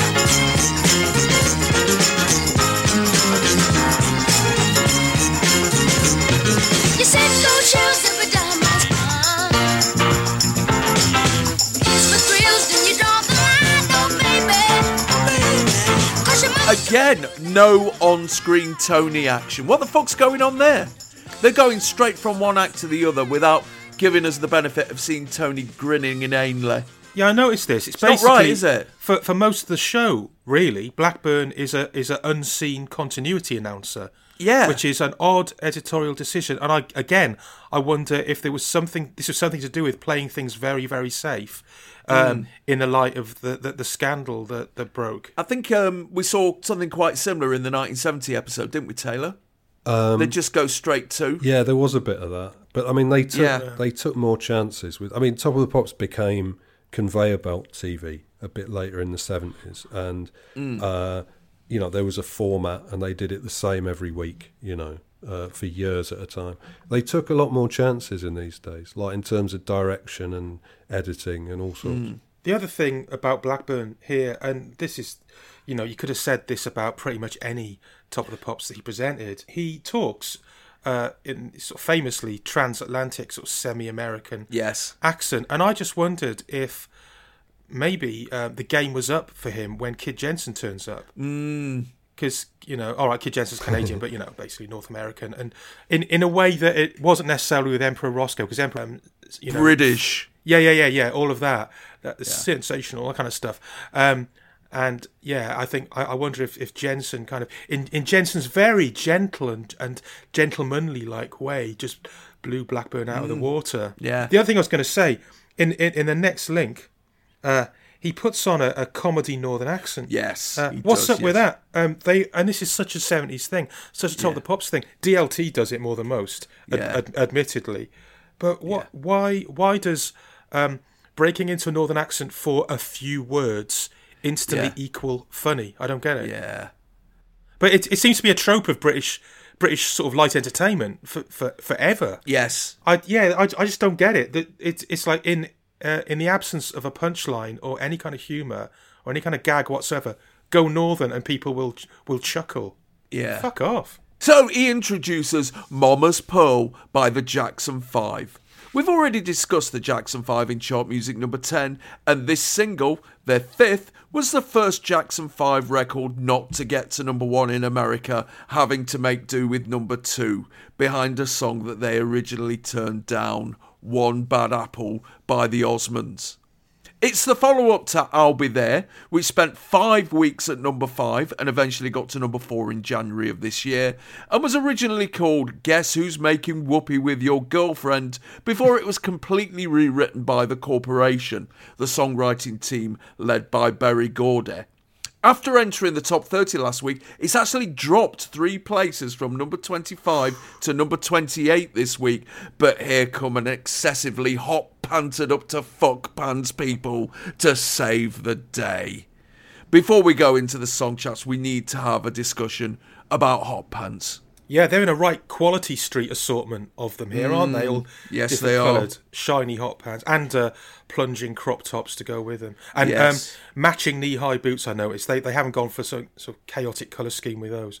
But this is the this is the age of the hot pants. Yeah, I guess it is. Hot pants first came to the attention of the general public in October of 1970 when an article in the fashion pages of the Daily Mirror said short skirts may be having a rough ride at the hands of the midi merchants, but leg fanciers around the world will take on a new lease of life when they hear about mini shorts. Tommy Roberts, the owner of the Mr. Freedom boutique, said, Shorts will take over where the miniskirt left off. After all, girls still want to show off their legs, don't they? I don't know if he spoke like that, I bet he did. By the spring of 1971 rolled round, the legs of the shorts moved higher and higher, and the papers went absolutely fucking mental over the rebranded hot pants. And so did the people of Pan. See, anyone who doubts that the 70s were in full flow this early in the decade, you just need to look at this clip, right? Because not only is this um, version of female glamour quite obviously different from uh, the sort of skinny, blank faced mannequin dancers of the 60s, you know, with their stripy jackets and little caps and stuff and downturned mouths. It's also not the the stern, aerobicized Aventis hardness of Legs and Co. Right, this is uh, a very particular kind of earthy, flashy, unsophisticated joy which characterizes um, a lot of low culture of the early 70s. And I think it's unmistakably from that time period. There's nothing remote or unhealthy about these people. And they don't look like they've been trained to with, within an inch of their lives in a in a dance dungeon. And and they're not stopping to admire themselves in a mirror or analyze anything they're doing. You know, they Mm. they they've worked hard, but it hasn't squashed the basic joy of youthful movement. You know, and music going through you. Yeah. And they know that they're the most lusted after women in Britain, but at this stage, that's still seen as a cause for celebration, as opposed to uh, an invasion of psychological space. Um, although this is one of the least expressive routines we've seen from Pan's people, and probably the closest to simply lining them up Mm. to be leered at. There's, i- i- do you know what I mean? They're not really. There's not a lot to this routine other than the hot pants. I disagree. Um, I, I agree with everything you're saying up, up to that point when you were talking about them uh, not looking like they've been schooled within an inch of their lives, uh, uh, and although they have clearly put hard work in. But I actually thought the routine was quite was first of all thought it was quite good, but um, I thought it was quite complex. Um, there, there, there are a lot of different moves in there. Um, there's there's no audience, so um, they've taken as long as they like to film it. I guess there are quite a few cut points I noticed, so they fairly clearly filmed it in chunks to get it all to get it all perfect. Um, I wondered if maybe they had a bit more time than than usual to do that, but um, the the sense in which I agree with Taylor is that.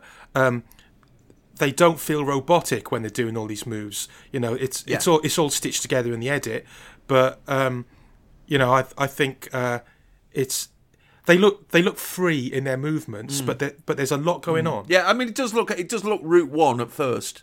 Well, when, when you just see all their asses lined up, then But yeah, it um, does, I, I, yeah. I'm guessing that Pan's People welcomed uh, the introduction of hot pants because they could wear something short, but they didn't have to worry about flashing the drawers. Yep.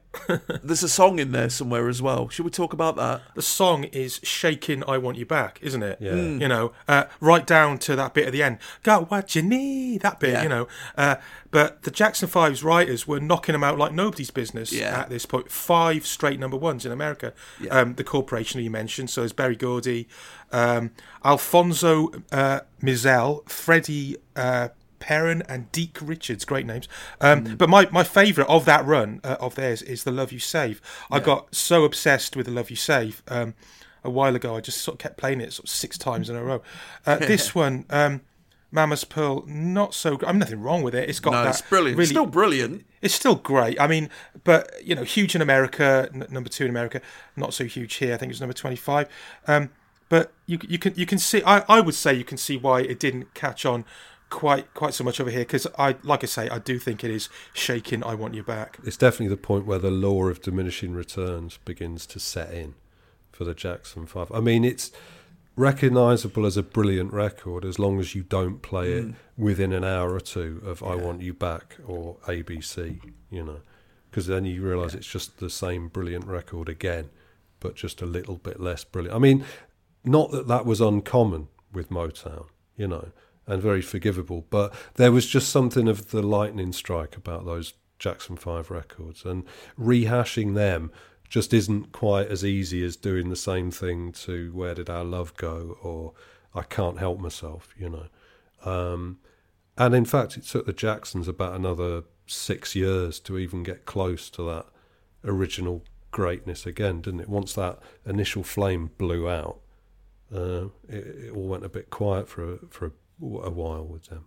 Yes. But it still sounds like it's being beamed in from a better planet Yes. when you put it next to most of the music on this program. You know, Yeah, I mean, it's, Definitely. it's like it's often the case with these early seventies records. There's a lot of uh, holiday camp shit going on, you know, from on the British side, and then suddenly a black American act turns up, and everybody else looks irredeemably square. You know, although the Jacksons were as square as they come in many ways, but they don't sound it, especially as this is one of those songs pleading for a girl to give up her virginity which, considering Michael is about 13 at this point, is a, a bit eyebrow raising, but, you know, maybe we've seen nothing yet. if that younger, I think. I don't know. Yeah, you're, right- you might I'm be right. sure. Yeah. Yeah. So the following week, Mama's Pearl nudged up one place to number 27, but then slid down the charts. The follow up, the original version of Never Can Say Goodbye, only got to number 33 for three weeks in August of this year, but made it to number 2 again in America. But the follow up to that, Looking Through the Windows, made it all the way to number 9 in December of 1972. Oh, and uh, uh, have we seen Leaving Neverland? Yes. No. I haven't. Well, um, obviously, it's extremely plausible uh, that all this stuff is true because we know for sure that Michael Jackson was a terrible fuck up in a grotesque and potentially dangerous way. And it's not as if he's only been accused of this once. Uh, but at the same time, I still think it's vaguely distasteful to speculate uh, in public on the truth or otherwise of accusations that haven't and can't be proven. I mean, you could do it in the pub. I mean, if you gave me six gin and tonics, I would tell you whether I think Michael Jackson was a child molester, right? Very freely. But I don't even feel good about doing it on here, you know. I mm. don't like the or what it is. It, it's more that I don't like the idea that people think it's fine to do that, right?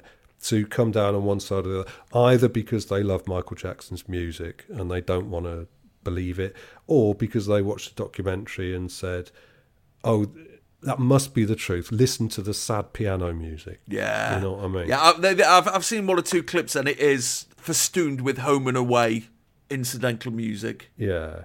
I mean, on the one hand, something ungodly was clearly taking place. And let's face it, when choosing his innocent, prepubescent playmates, Michael wasn't picking out no ugly kids. right? On the other hand, you know, I don't know. The fact that he was repeatedly acquitted of something while alive does not count for nothing, even if it doesn't count for much. So I don't know. I just I don't like to. Uh, I don't like to talk about this stuff as though I was there or as though I was an authority. You know, which I think this uh, people feel very free about doing that the- these days, and it makes me really uncomfortable. I mean, to the point where Radio Two have stopped playing his music. Right, that's what they said. Uh, which I mean, look, if tomorrow Adele walked into a, a chip shop with a submachine gun and took out 30 people, you wouldn't want or expect Radio 1 to be playing Hello at five past eight the following morning. Right? But, you know, if it came out tomorrow that Mozart was a serial killer, would that matter? I don't know. I don't understand the way people think of time or the weird mental relationship they believe they have with artists. I don't know. It's a mystery to me. At the end of the day, it's just you, an individual, uh, inside your headphones, listening to sound. So it's a mystery to me. Yeah, well, um, I've I've discussed uh, Jacko on a previous chart music with with Sarah. Yes. Um, and you know we went into quite a lot of depth at that time. Um, the thing that gets me about uh, f- um, leaving Neverland, not having watched it, but just the kind of reaction to it, and I've I've been paying fairly scant attention to it. I've got to be honest, but it's just um, I found it really odd seeing all these people suddenly acting completely shocked, like, oh my god, what? Michael Jackson's a massive nonce. Who knew? Hmm. You know, as if this is somehow brand new information. Yeah, that happened with Savile as well, though, didn't it? You remember? I'd say I'd say it's different. Bit of a difference there, I think. I'd say it's different because you know, for the last twenty years or whatever, there have been these these stories about Jacko. They're the well publicized. There's never been a faster or easier way to start your weight loss journey than with PlushCare. PlushCare accepts most insurance plans and gives you online access to board-certified physicians who can prescribe FDA-approved weight loss medications like Wegovy and Zepbound for those who qualify.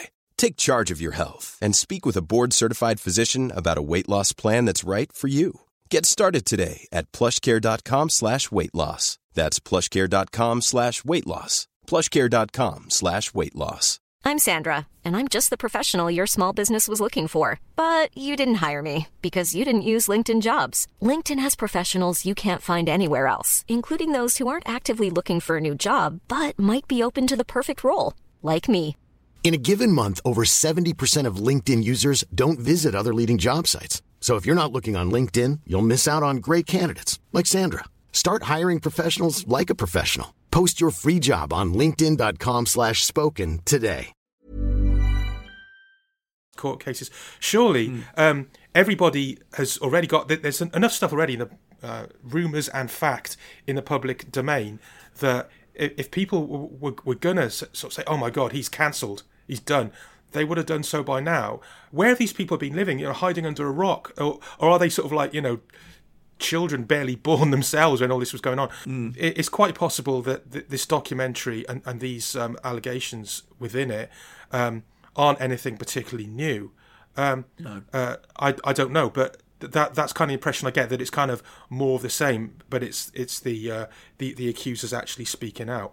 Um, but yeah, I, I just find it odd that, that that it's taken this to tip a load of people over the edge. Like, like, oh what? No, no one told me. Come on, you know. So uh, everybody seems to have um, either made their peace with Jacko and his music over the last couple of decades, or they haven't. And I, I'm just a bit kind of. Um, I mean- maybe I need to watch it to see what all the fuss is about. But the idea that you know people are, are, are only now um, deciding, oh, you know what, uh, maybe we shouldn't play his music on Radio Two. Are you still playing his music? What in my DJ set? Yeah, absolutely. Yeah, yeah, yeah, totally. Um, I mean, and I'll I'll continue to do so. Um, You I had mean, any it- comeback of that? well, I mean, I haven't DJ'd out since uh, this Ah. documentary. Uh, it'll be interesting to see if things have changed. But um, you know, I, I I did a club just a couple of months ago playing big sort of uh, mainstream '80s music, and I played uh, you know two or three Jacko songs, um, and no one had any problem with that. So uh, yeah, it'll be interesting to see if if suddenly everyone's giving it some kind of um, uh, I, I, was going to say uh, Edvard Munch, uh, shock face, but maybe uh, Macaulay Culkin would be, uh, the, you know, the, Yes. the, the opposite comparison when uh, when I do it. Well, you know what what we need to remember though is that there may well have been a perfectly innocent reason why he set up a system of bells uh, as an advance warning alarm, so that when someone was approaching the room in which he liked to sleep in a bed with angelic prepubescent boys, he knew they were coming several minutes in advance. It was a big room, though. Also, there's this whole thing, you know, if, if we're particularly talking about Jackson 5 records, he was a child when he made these records. Yes. Yeah. All of this stuff was far, far in the future. He made the, these records, they are cultural artifacts of a place and a time. They exist, they're out there. Yeah. Uh, and logically, it's almost impossible for them to be changed. They, they are a thing, they exist in the world. And, and no, nothing that's happened since can, can alter them. You know, it's, it's it's not even it's not even like like Morrissey where where you can think where where you can say oh it's it spoils the Smiths for me because uh, you know I, I can look back at his fondness for old England and think that there was something a bit more sinister underlying it than I really um, uh, realised at the time. Um, you, you you can't now. Sure, no one's listening to "I Want You Back" by the Jackson Five and think that that eleven-year-old boy is thinking, "I'm going to grow up to be a paedophile." Yeah, the, Do you know what I mean? this exposes the the uh, philosophical conundrum and just how weird all of this is. That like, say if say if somebody is a child abuser, to what extent would that retrospectively taint creative work they did when they were a child?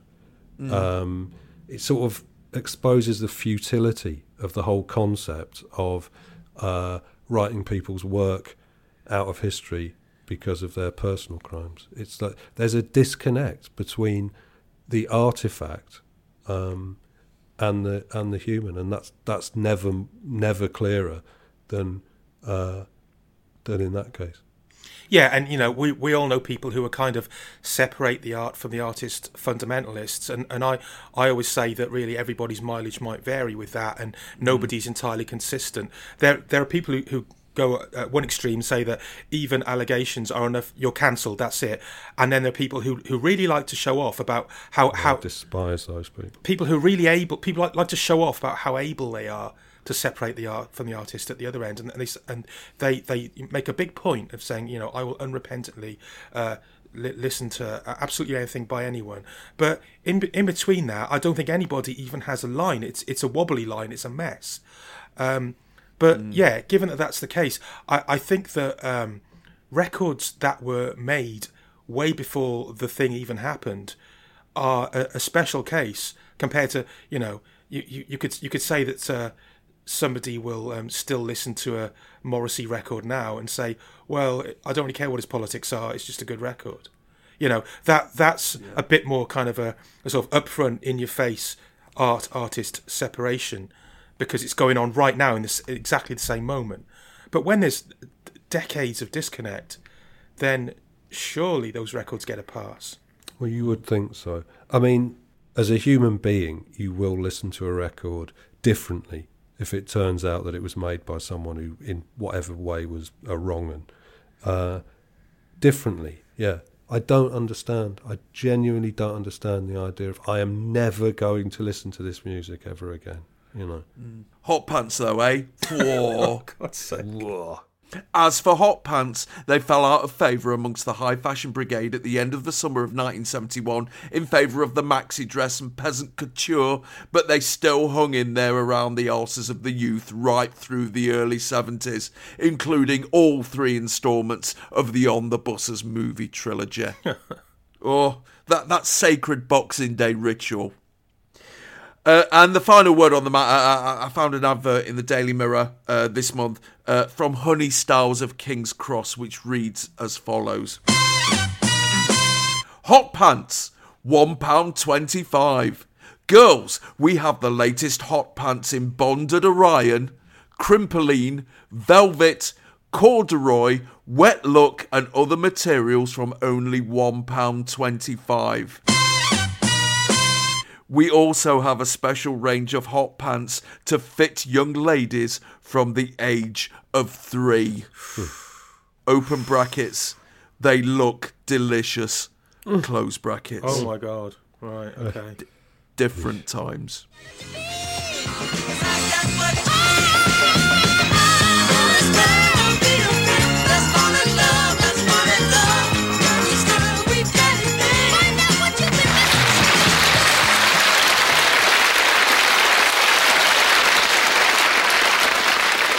I didn't tell Pan's People they could borrow my pairs of hot pants. Still, never mind.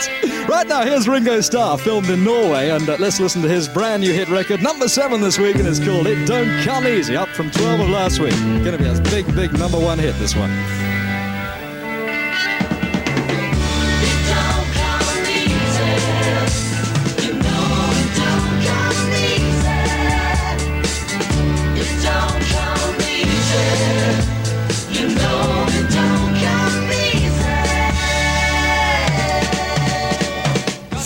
No on screen Tony action, and we're whipped over to Scandinavia for what Tony predicts is a future number one.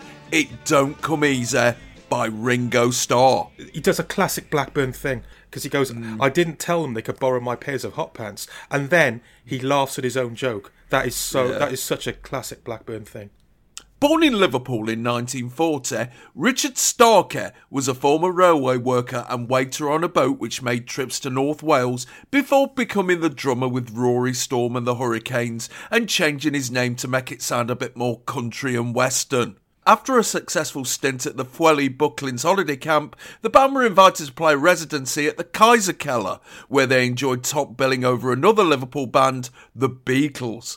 After joining Tony Sheridan's band for a brief period, he rejoined the Hurricanes for another Butlin season, and it was at Skegness where he was asked by John Lennon and Paul McCartney to join their band, which he did. Eight years later, and two months before the release of Let It Be, Ringo released his debut LP, Sentimental Journey, a covers LP, in March of 1970. And it was during those sessions that he recorded this song, which was mainly written by George Harrison. It's been held back for a year as Ringo's debut single. It entered the charts at number 29 two weeks ago, and it's up this week from number 12 to number 7.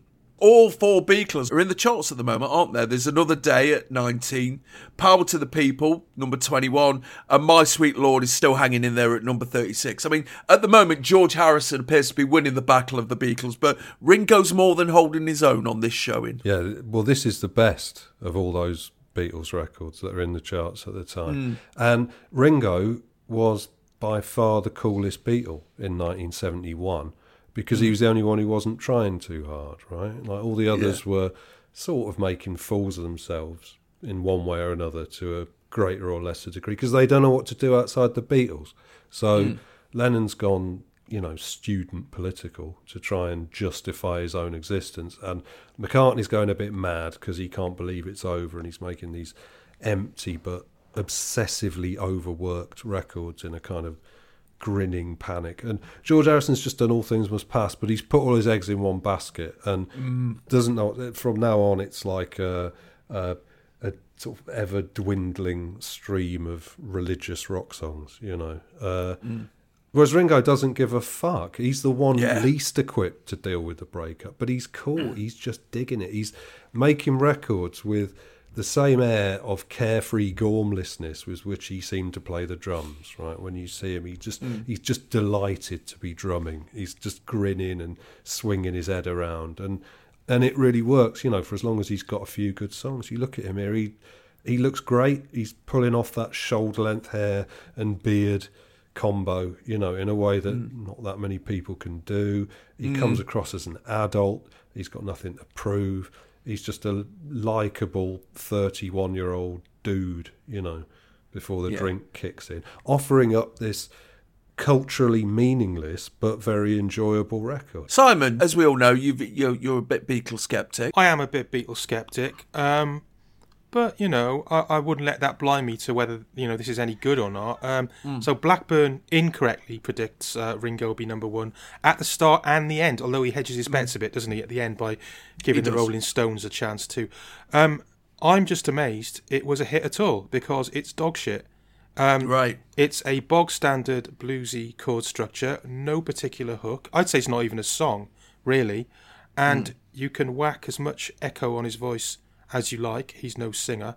Um, uh, so it, it actually got to number four, which astounds me. I mean, it, it was, I think, his first solo single, so I guess we can attribute it to to post Beatles goodwill. That doesn't explain why he's sort of doing so well in the charts compared to the other Beatles. It's not as if he couldn't make decent records either, because Back Off Boogaloo was belter.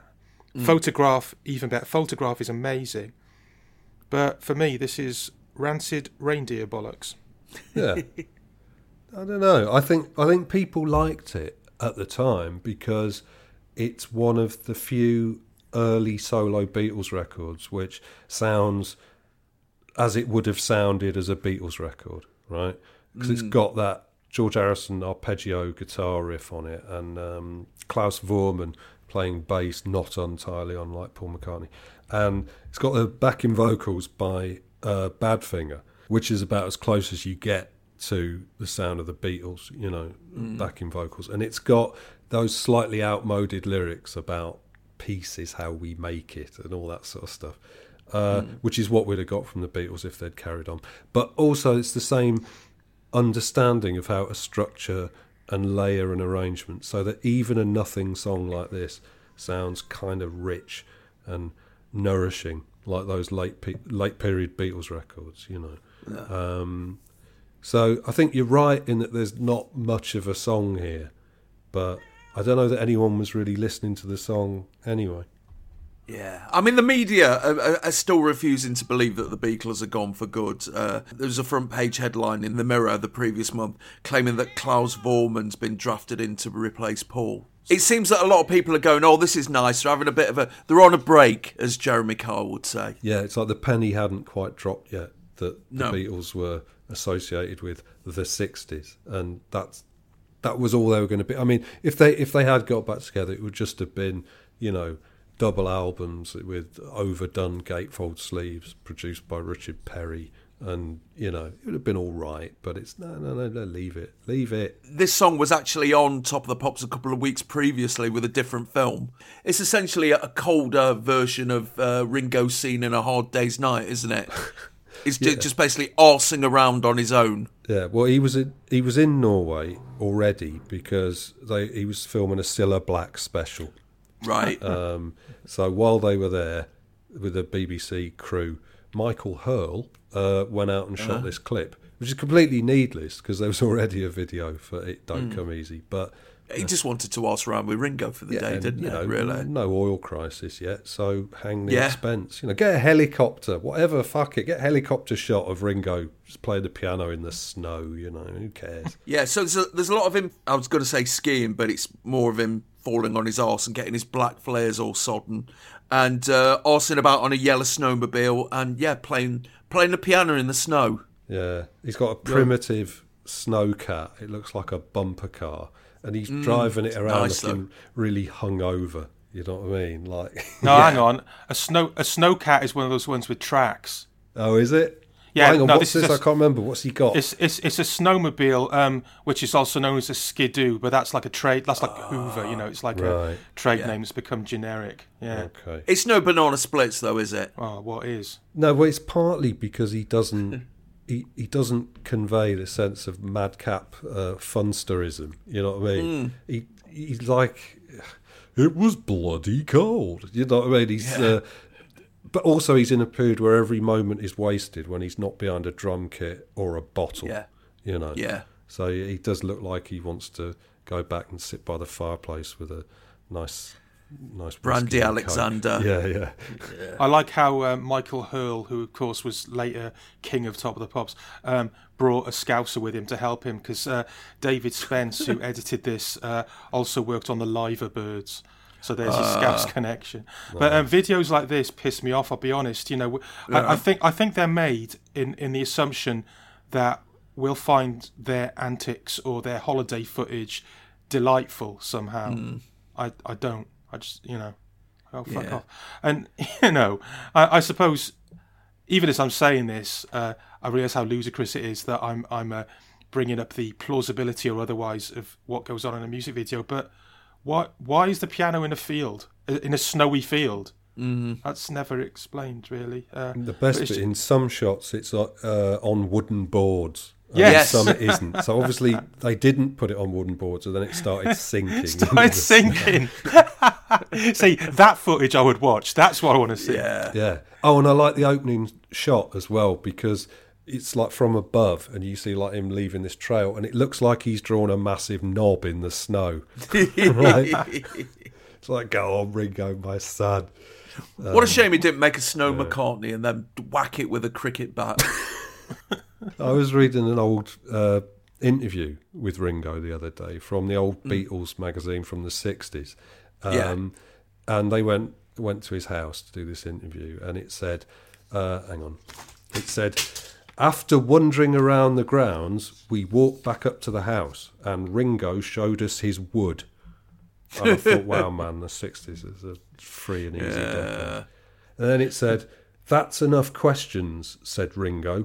Let's have a cup of tea.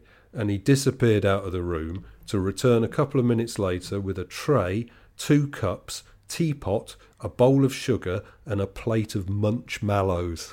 Oh. he wasn't even the biggest consumer of munch mallows in the Beatles. John Lennon said that. Yeah. I always feel a bit bad because when when we were about sixteen, me and my mate uh, were in London and we were really pissed, and we went thought we'd go and see Abbey Road Studios. Uh, so we went there, you know, just the outside, and everyone scrawls all these messages of love Yes. to the Beatles all over the wall. Um, and because we were drunk, we wrote Ringo smells, which I'm sure he didn't. I bet he was aftershave from Monte Carlo, you know. And his breath smelled of polo mints to cover the scotch. So the following week, it Don't Come Easy jumped three places to number four, where it stayed for three weeks.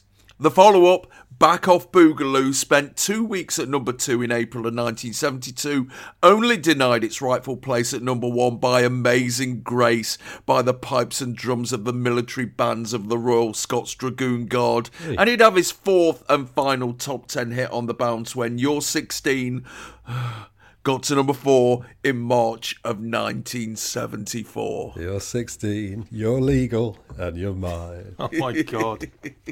I've just realised why that video pisses me off. Right? It's because it reminds me of another video that pisses me off, which you know people mucking around in the snow. It's the police to do do do to da da da. Oh. But maybe that's unfair because I could have thought of Yeah. Wham last Christmas, and they're qu- they're quite likable. Yes. But yeah, or Mariah Carey for that matter. But uh, yeah, in in it's it's an early entry in the pop st- rich, very rich pop stars larking around in the snow and showing us how rich they are kind of genre.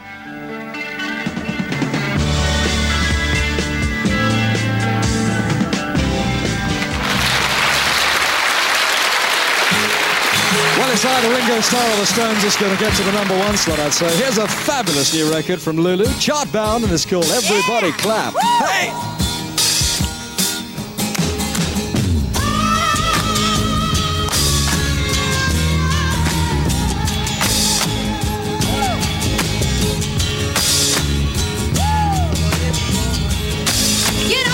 The distinct lack of an on screen Tony continues as he backs away from his prediction of Ringo getting to number one and saying the Stones might instead, with Brown Sugar currently at number four. Neither of them did. He then introduces a tune he guarantees is chart bound. Nope. Everybody Clap by Lulu. Born in Lennoxtown, Stirlingshire in 1948, Marie Lawrie grew up in Glasgow, and at the age of 13, she responded to an advert put out by a local pub band called the Bell Rocks, who were looking for a new singer, and she appeared with them on Saturday night gigs. At the age of 15, she was picked up by her manager Marion Massey and signed to Decca. And her debut single, a cover of the Isley Brothers' Shout, got to number 7 in June of 1964. She racked up six more top 20 hits during the rest of the 60s, but by this point had gone two years since her last hit, Boom Bang a Bang, in 1969, although she scored a US number 1 that year with To Sir With Love. Nonetheless, she was a regular fixture on BBC One, hosting her own light entertainment show which began in 1965.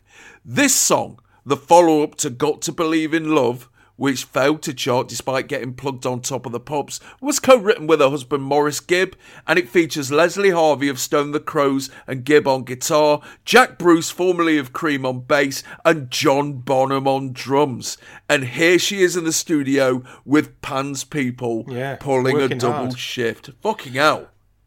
Quite the lineup. Okay, first of all, we've got to get this out of the way, right? Despite the fact that Mm. this was written by Maurice Gibb and Lulu with their weird, distanced unworldliness, right? Surely Mm. they can't have failed to notice that the chorus sounds like everybody's got the clap, right?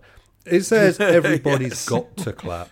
It sounds like everybody's got the clap. I don't believe for a minute that this was an Mm. oversight, surely. And then when someone pointed it out to Maurice Gibb, Well, that, that This Week documentary a, a couple of days earlier. Yeah, cashing in. Yeah. man. Yeah. it has to be deliberate. I mean, in 1971, everybody did have the clap, but you don't have to shout about it. And I'm not sure that Lulu, of all people, uh, would find this a cause for celebration, you know. And No. incompetent dance. Huge studio space for Lulu and her chums to cavort upon. And Pan's people are off to the side doing a doing a sexy goose step, aren't they? Pretty much. Yeah. And in the same hot pants outfit as Lulu, Mm. which is really cruel. It's really unfortunate. I mean, Mm. to wheel Pan's Yeah. people back on in the same fucking outfit. I mean, supposedly to add to this spurious sense of community. There's like a sort of make believe secular gospel feel to this because it's that kind of song, right? It's like a Yes. it's like a, a, a- Yes. a sub gospel record. Um, so they've got all the band in the background and everyone's you know boogieing to this sort of anthemic. Uh, so bands Yeah. people are there, yeah, throw everyone in, but really they're doing nothing but make Lulu look by comparison like a bag of washing with Iron Bruce built on it.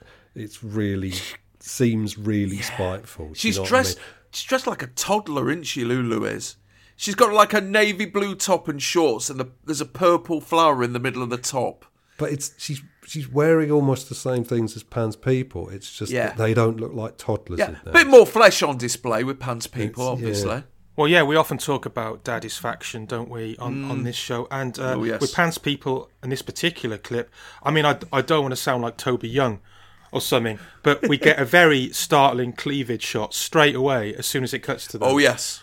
Um, and then there's some random audience members shuffling about. It's Mm.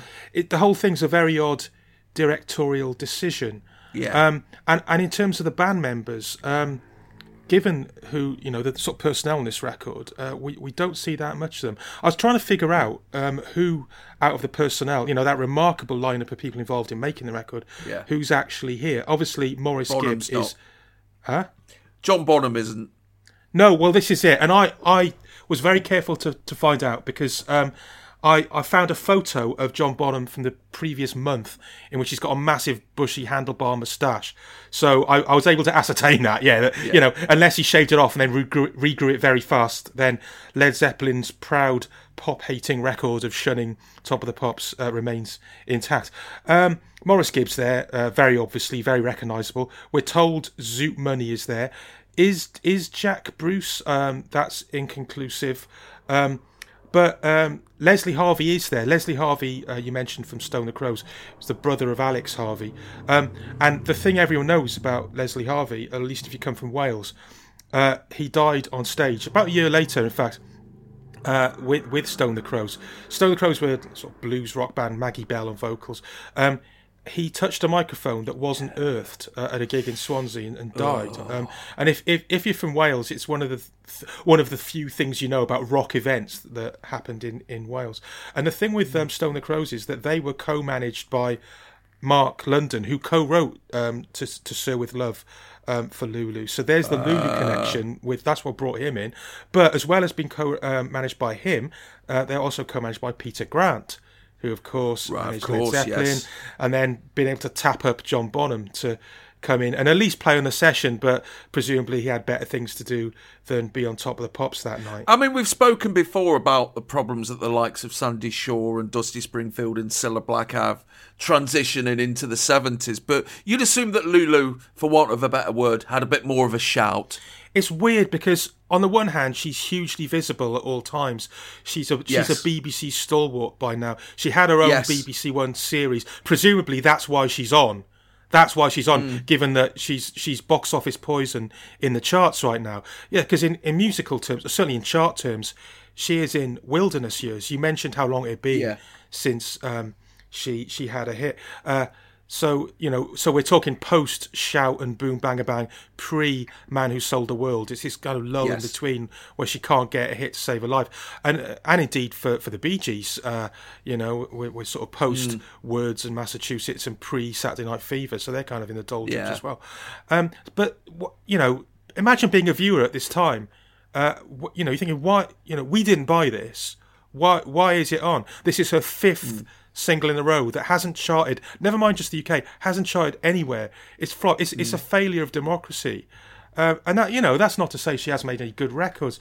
Um, Melody Fair, the previous year, is a decent album she made. Uh, um, Yeah. with, uh, Tom Dowd and Jerry Wexler, Arif Mardin uh, on uh, released on, on. Atco. Yeah, yeah. Well, it was very much her answer to Dusty in Memphis. So exactly Hmm. the same production team as Dusty in Memphis. Trouble is, the singer's Lulu, not Dusty Springfield. You know what I mean?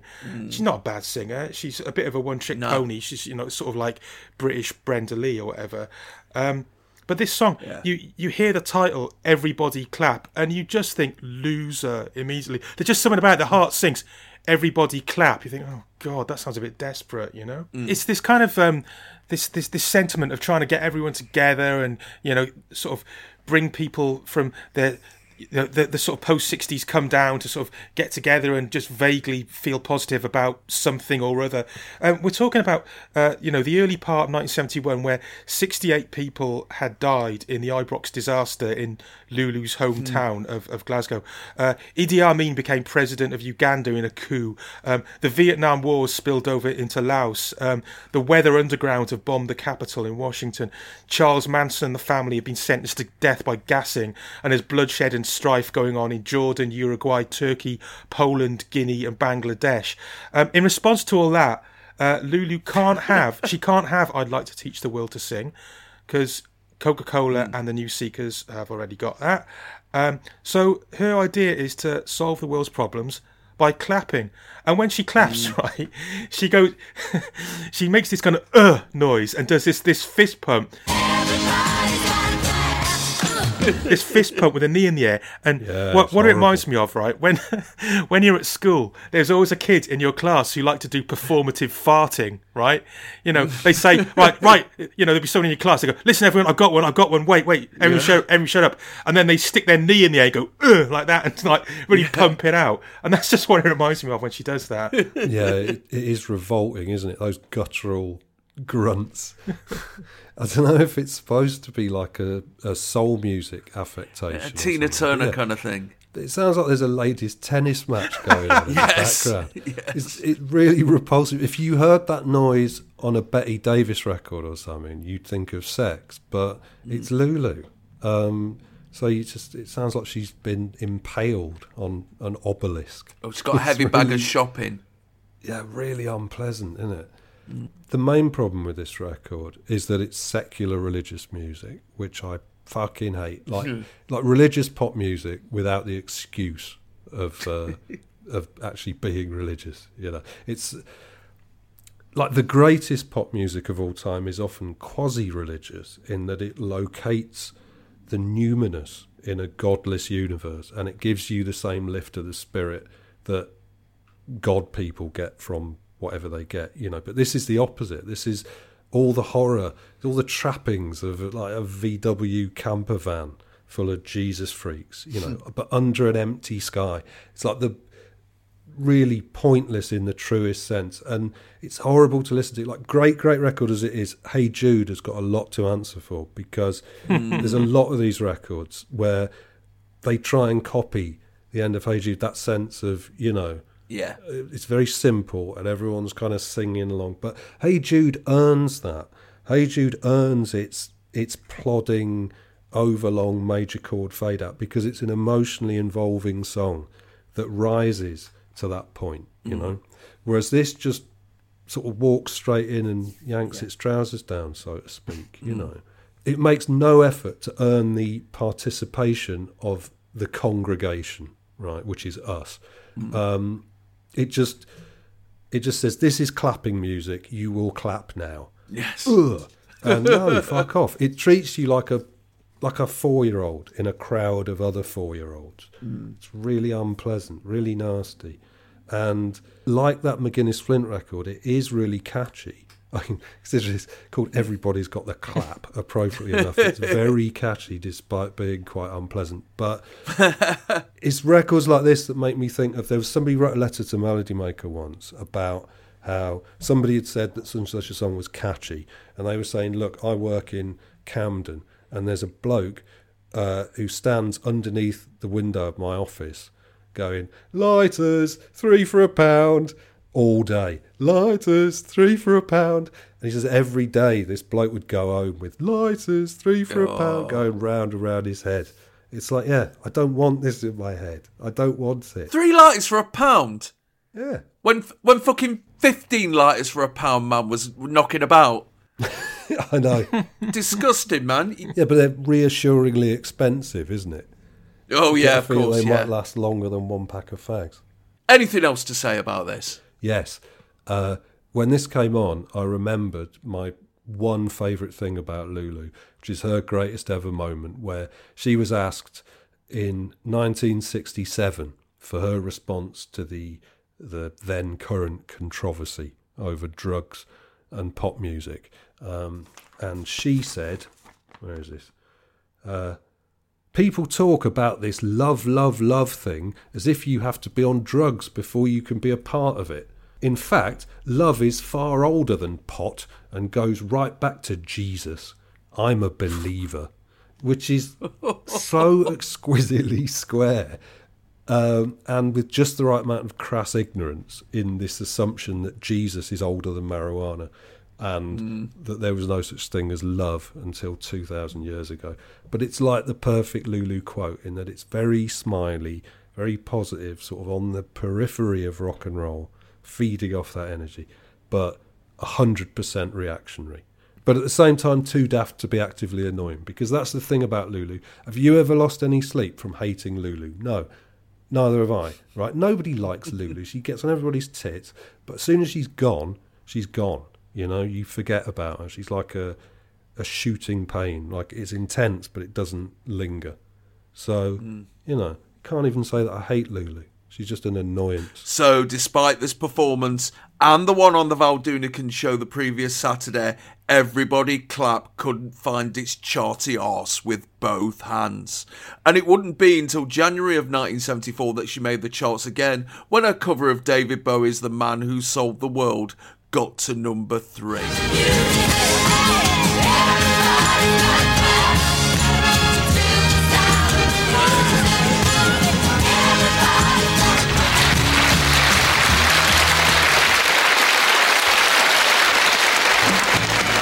Very much. That's uh, that's a new one there from Lulu, and a very very nice number it in. You probably saw on the backing tracks as well. There was uh, Bill Lawrie, who's Lulu's brother, of course, Zoot Money, and there's also Maurice Gibb, who's a hubby, and I think that's going to be a very big hit rec- record. Right now, we're going to have a look at the charts. Three new entries this week. We've got the Delphonics in at 27, East of Eden, very unusual record, in at 22, and this one we're going to dance to right now. It's straight in at number 26 by Sakkarin. It's called Sugar Sugar.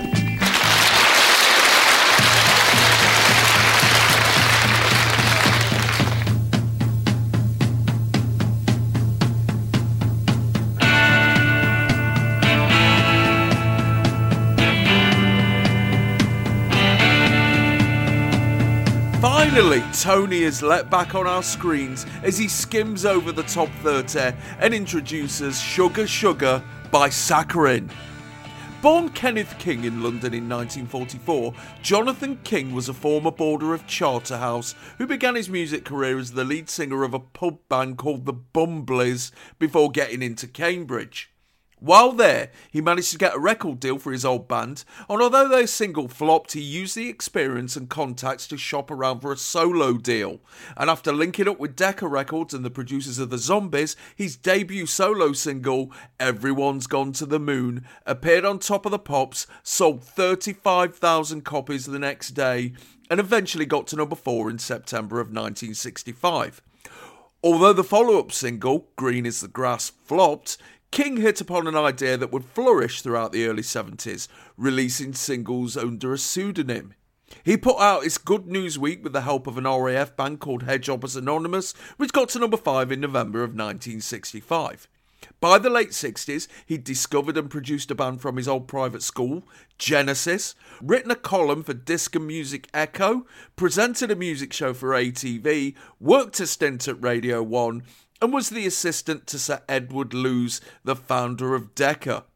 He also scored his second solo hit, a cover of the Hombres' Let It All Hang Out, which got to number 26 in January of 1970.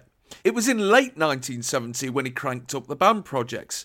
After two flop singles as Nemo, he tried again with a cover of It's the Same Old Song under the guise of The Weathermen, which got to number 19 in February of this year. And this is a cover of the Archies single that got to number one for eight weeks from late November to mid December of 1969 under the name Sakkarin, and it's up this week from number 37 to number 26. And finally, we get to see the kids getting on down. Yeah, we see a lot of them, don't we? It's um, kind of an important historical document. It really is. Uh, there's a lot of attention upon the flowers of the Slough Technical Training College in their Ragweek t-shirts, but I- I'm not sure it was wise to come on top of the pops with the words "Scrag 71" across their chests. But yeah, they they are being employed as a sort of um, intern Pan's people, sort of junior Pan's people, aren't they? Up, Mm. up on that sort of mezzanine stage, like like like the under twenty ones for football team. Let's go back to the um, uh, to the article, uh, the Rolling Stone article by Robert Greenfield, uh, because this this describes uh, what we're seeing here. So, dolly is a particularly English word for a girl, a secretary or model or go-go girl whose main function is to be decorative. One of Top of the Pops' hidden attractions for viewers are the dollies who are on display, the young girls who come to shake and pony in the time-honoured Hollywood go-go traditions first pioneered by the Gazzarri dancers on American TV. A 15 year old girl who appeared on the programme regularly told a reporter, Mum and I have spent more than £100 on clothes for the last five appearances. If you don't look spectacular, the cameramen won't notice you. Everyone I know watches, another regular gushed, so you don't mind spending all your money to look good. Instant stardom, that's what this is. Joan is 13. She met Samantha twice on Top of the Pops and once on a radio show. She used to tell everyone she was 23 years old, she said. She loved Top of the Pops so much. No one ever gave my daughter any trouble, Joan's mother says. No one ever approached her. She was just an acquaintance of this girl. It was the girl herself, I think. That's all there is to say about it. She would have done the same thing if there had been no Top of the Pops, Mum and I reckon, Joan says timidly. But she did love it so much. She got it in her head and couldn't get it out. It is a month since Claire Ruffland died, and the stories about her in the British press have stopped. Her parents have moved to a new address and don't want to give any more interviews. For one reason or another, all journalists are banned from the Top of the Pop studio. Black uniformed security guards enforce the ruling, questioning strange faces and checking at the exits and along the studio floor. In the studio, the clarinet player concentrates on the chessboard balanced on his lap. The flute player waits for his move as they both wait for a break in the run through to end. Top of the Pops is being taped on Wednesday night, one night before it's shown over the air in BBC's Special Colour Studios. A huge hangar of a place with a ceiling hung with lights and steel framework girders, as if some giant had been at play with an erector set. Jimmy Savile is this week's host, his hair sprayed very white, a big cigar in his mouth and out again and in his hand. He's found a paper party favour that he whizzes into the camera. The run through ends, and the outside set of doors is open to let the audience in. Two painted girls, faces chalk white over acne skin, are stopped. How old are you? a suit and tie executive asks. Seventeen, one says. Sixteen, says the other. Do you have proof? I have, the 17 year old says. I haven't. Uh, well, you see, I, I work in Marks and Spencer's. You can call them up and check. I am 16. Go in then. Remember, the warm up man tells us once they're inside, this is a dance programme. So let's dance, shall we? All the dancing is very genteel, slightly lame, white, middle class, and polite, like at a Saturday night wedding in the suburbs, except for one girl in the corner. She has the face of a woman, the body of a girl, no breasts, good legs in aquamarine satin, hot pants, boots up to the knees laced tightly over bare skin, a see through white blouse. Her face is painted. All throughout the show, as floor managers herd the girls from one place to another, turning them so they don't block the stars, she is pushing, waterfalling her red hair so that it tumbles over her head when she bends to shake, banging away at the music until the assistant producers and the floor men start to notice and line her up in camera range. The warm up man goes over to her and asks a question. He writes her answer down. Finally, it pays off. She's pulled out of the crowd and set up to dance on a platform at the far end of the studio to Britain's number one sound for the sixth week in a row Hot Love by T Rex.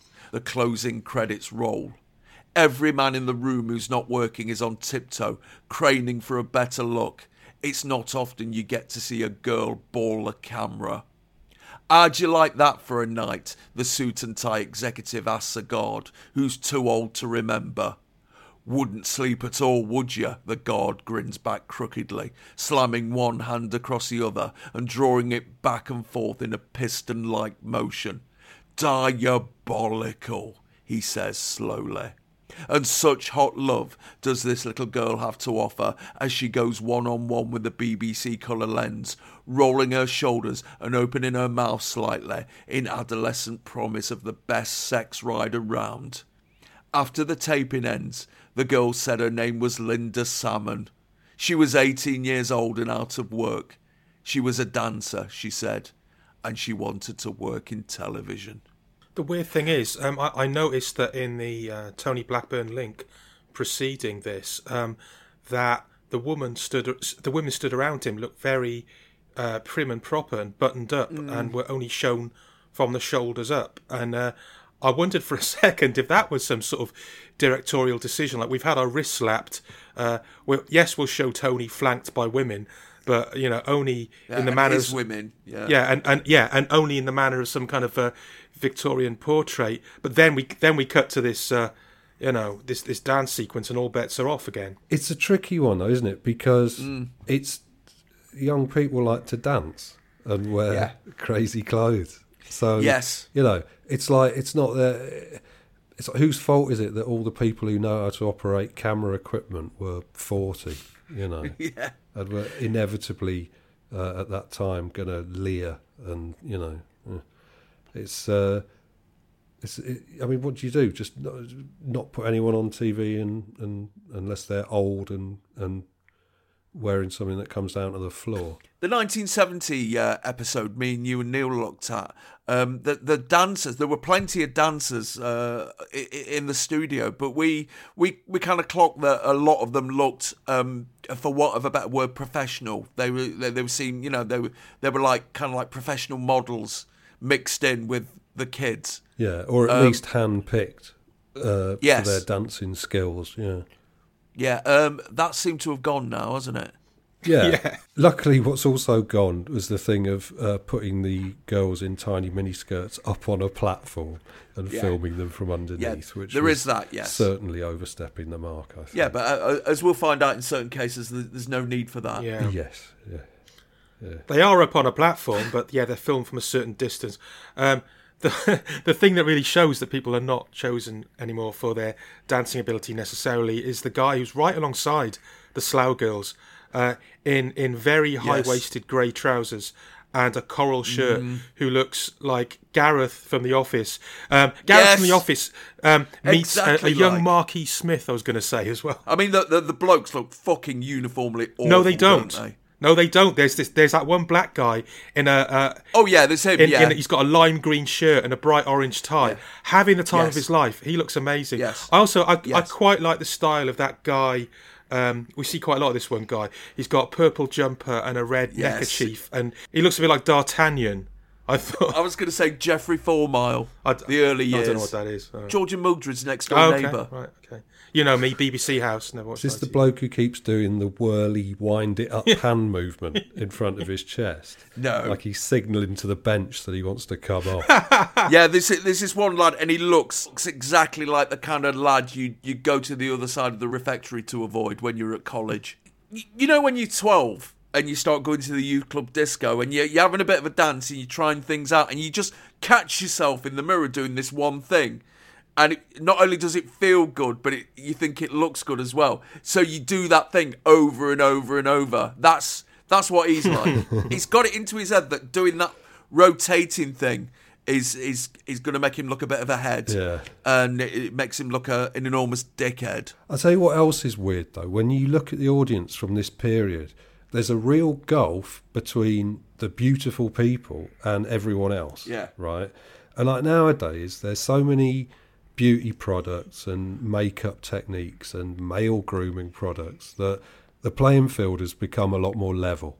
And almost anyone can look glamorous at least or you know well groomed Mm. whatever they look like naturally whereas here you get the genetically blessed on the one hand who are all full of self-confidence and you know looking wonderful and then normal people who all look really uncomfortable and Mm. like they've been sleeping in a chip shop you know um, and they're mostly thin unlike now Yeah. despite the fact that nobody in the 70s did any exercise and lived on a diet of uh, white bread, sausages, uh, lard, custard, brown ale, and HP sauce, um, and bowls of cornflakes with full fat milk and seven spoons of sugar on. it. Kellogg's Rise and Shine, if you were lucky.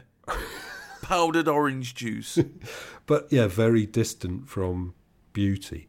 But in a way, I think this is how the classic early 70s look was created, wasn't it? It was normal people reaching towards glamour, Mm. but they live in early 70s Britain. So Mm. they can't make themselves look like actually glamorous people. They can only make themselves look weird Mm. and sort of kind of wear weird colours and put shiny things on their face and stuff, you know. Yeah. Um, but it's okay because we're all at this point still living in the same reality, and human beings can still relate and respond to each other Mm. rather than to you know images and phantoms. So you get a human response, and positive things can flow from it. You know, proper memories and satisfying feelings. Mm. Uh, but yeah, it's uh, it, th- there's definitely a bit of a missing middle um, when you look at the state of these people. There's a good opportunity to see the myriad lengths of the hot pants of the day. It wasn't one length. I mean, there's there's one girl with a, a bit of an Amy Winehouse hairdo, and she's got extremely tiny hot pants on. But her mate next to her, she she appears to be wearing Freddie Starr's Hitler shorts. Yeah, I, I really like Taylor's point there about um, glam being a kind of sort of make do and mend response of, of Britain to Yeah. to the wish to be glamorous, but not having the kind of uh, wherewithal to carry it off. Because in a way, that's what glam Yeah. was. Um, if you look at even the, you know T Rex, who were bumped down to uh, number one uh, uh, this this week. Um, Marc Bolan um, sort of put glitter on by accident almost. It was a, a makeup artist backstage who just, before he was going to go on, I think he was going to go on to Telegram Sam, just said, just try a bit of this and just st- stuck some green glitter under his eyes. And suddenly that just became a whole thing and the whole movement took off. And it's just something that anybody could get from a, a craft shop. Yeah. It, it's not um, haute couture. And um, yeah, I, I, I really like that. And I, I think Taylor's onto something there that um, it was all within reach at that time. Let's talk about the charts because, uh, Yeah. as with the top of the popsters of this era, it's in the middle of the show, and we see them dancing in front of an enormous screen Yeah. for 1971 uh, with the with the chart rundown. Uh, interesting way of laying it out, I think. Yeah, massive photos, massive faces looming Yeah, up black behind. and white, yeah. some of them are terrifying. Uh, the- Yes. the, the most terrifying one to me was this guy uh, who I hadn't heard of before called Jerry Monroe. Uh, Yes. he, he looks he looks like a cross between Eric Morecambe and a fascist dictator. Um, Yes. a- apparently, he was off Opportunity Knocks, and he's this yodeling falsetto guy from the northeast. And I, I listened to his hit that uh, is called "It's a Sin to Tell a Lie" that was in his chart, and it, it actually is quite unsettling and quite frightening. So there's- there's, there's that one. Um, and and then um, you've got um, Waldo de los Rios. Uh, Yes. he looks like he looks like Carlos the Jackal on the run. Yes, um, he does. hiding hiding in the pop charts. He looks like he was picked up by Interpol at Caracas Airport in 1974. Oh, and um, Fame and Price together. Yes. Georgie Fame and Alan Price choosing not to call themselves the Price of Fame. Oh, yeah. Right. The biggest cop out until Hoddle and Waddle went out as Glenn and Chris. Yeah. But the the thing is, the these massive black and white publicity photos on this giant screen. Um, what's really disturbing about it is what they do quite often when it's a group. Someone's cut round the heads Yes. of the members and arranged these like four or five disembodied heads Yeah. around the screen, like on a pantomime poster. Yeah. Yeah, or Um, or outside Traitor's Gate. Yeah, but this is it. But by 1971, Group's hair was getting so long that they couldn't just cut round the head like a circle. They had to include two drooping lengths of, of lank hair, one Yeah. each side. So it looks like all these bands were made up of like red setters or something. really peculiar. And they arranged these heads at jaunty angle around the, Yes. the screen. Like it's like if uh, if ISIS had a sense of humour. You know what I mean? The, the, the, most disturbing one is the Fantastics, mm. who is a group of four black guys with moustaches and st- slightly startled expressions. Yes. Yeah. And it's their heads arranged in a row. They look like the contents of Jeffrey Dahmer's fridge. That's what I thought. I, th- I thought exactly the same thing. The singer from the Fantastics. I assume he's a singer because he's sort of front and center. He looks dead. He looks like a corpse. yeah, yeah. It's really weird. But the song. I mean, it's it's a bit of a shit semi-instrumental cover, isn't Mm. it? Um, uh, of Sugar Sugar, big on the drums, Mm. a la Glitter Band and John Kongos, I guess that kind Yeah. of thing. Uh, um, very bad guitar soloing. Oh, I yes. thought the guitar soloing is out of sync, but not in a cool, not in a cool kind of freestyle jamming way Mm. that that you might go out of sync, but bring it all back round again. It's just kind of badly haywire. Yeah. That's what I thought. Yeah, it reminds me once again of the hippies in Carry On Camping. Yeah. Although this is one of the better records he was ever involved with. Mm. That's not a that's not a bar you need to shield your eyes and look upwards to see.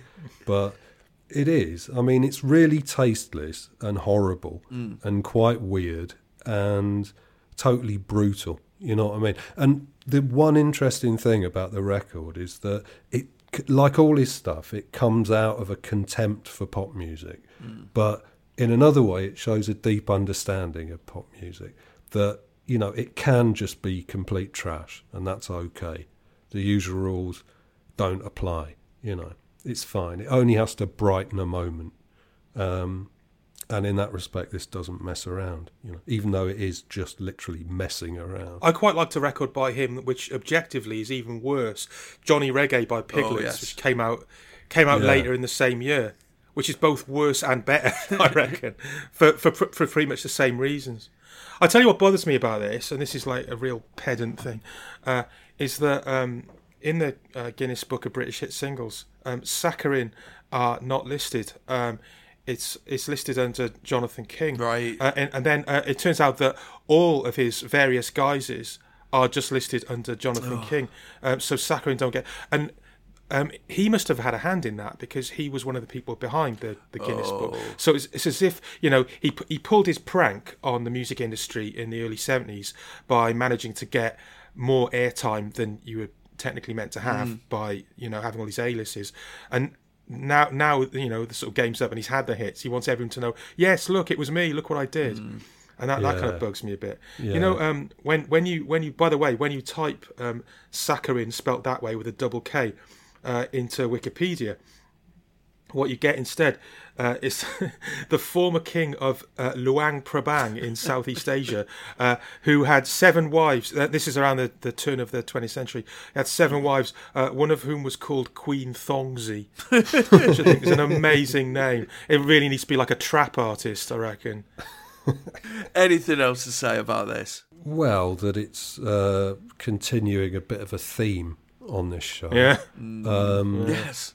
Like the disturbing thing about this is the fact that Jonathan King was sort of first call for the pedo dragnet on account of being gay, which is mm. not to minimise the wrongness of Jonathan King, as if your name was Jonathan King, but there there was still this idea that a man having sex with a fourteen year old boy, even if that fourteen year old boy was gay, isn't just the same as a man having sex with a 14 year old girl. It's inherently far, far worse, right? Um, of course, as opposed to a woman having sex with a 14 year old boy, which is seen as the answer to every lad's prayers, you know. Yes. Um, but it's, it's about perception. And I mean, it's not that there's any doubt that people like Jonathan King and Tam Paton and Chris Denning were, you know, terrible abusers. I mean, to varying degrees, but appalling people doing appalling things to young, vulnerable people. It's just this idea that somehow the finger has to point in their direction first before hmm. Britain can then go on to accept that maybe straight men failing to restrain themselves around jailbait crumpet might also be a little bit of a problem too, you know. It's mm. like it's almost like the issue here is if you'd left him alone, that lad might have turned out to be straight. Yeah. You Yeah. know, you, you've robbed the world of another straight person. It's a really strange perspective that people in this country have. You know, I mean, you don't want to say it because you sound like you're sticking up for the legends of the Walton Hop. You know, which I'm mm. very certainly not. I I've already told the story about how I said basically Yeah. that to Jonathan, one of Jonathan King's employees in a pub, and was invited to become one of his prison pen pals. And it only dawned on me later that this will be because when this was relayed to Jonathan King, he heard the word journalist, and his narcissistic zero empathy brain went click.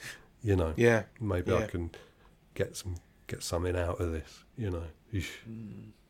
I was reading up on um, you know the the um, the, the legal case because I I yeah I I had this vague idea in the back of my mind that maybe Jonathan King was unfairly targeted for being gay and I, I- was I wasn't sure of the facts and I, I needed to know and basically when when you look at what he did yeah it, it's wrong what everything he did is you know com- completely wrong but one one thing that um, really struck me was how methodical he was about. Oh, yes. there's this thing that he did he apparently he approached thousands of people with questionnaires about Yes. uh, claiming it was market research, um, asking what their um, what they thought was most important to them. Uh, so it's like music, sport, friends and family, and so on.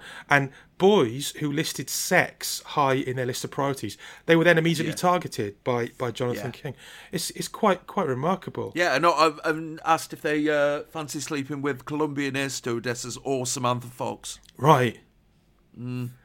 You know, um, when when when somebody gets their comeuppance, uh, you know, you think, oh, you know, I, I never liked them anyway. Good. Well, obviously, in a case like this, you know, you think, well, you know, um, if people have been hurt in this, then then you feel a bit bit of a piece of shit yourself for saying good. But I I always despised Jonathan King. He was just even before all this stuff came out, he was just so loathsome to me yes. as a, just a, just as a figure in pop culture.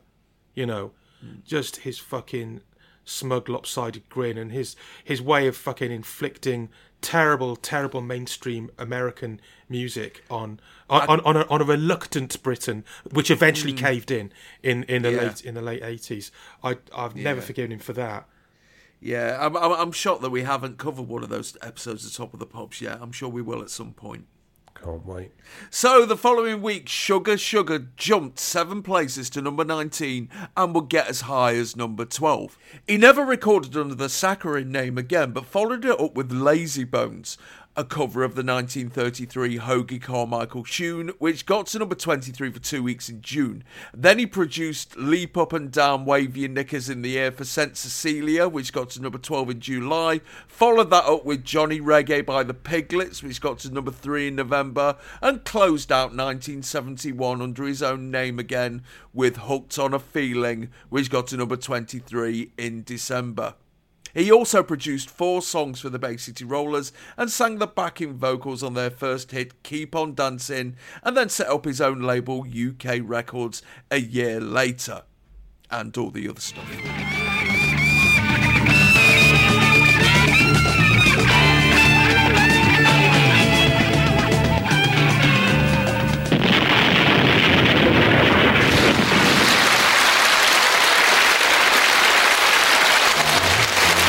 There you go. That's our uh, brand new look at the charts. It's very nice to have a brand new number one, isn't it? Do you like the new, new number one? yes. You do. Lovely. Okay, what we're going to do now, in actual fact, is have the LP spot from uh, an album called Long Player.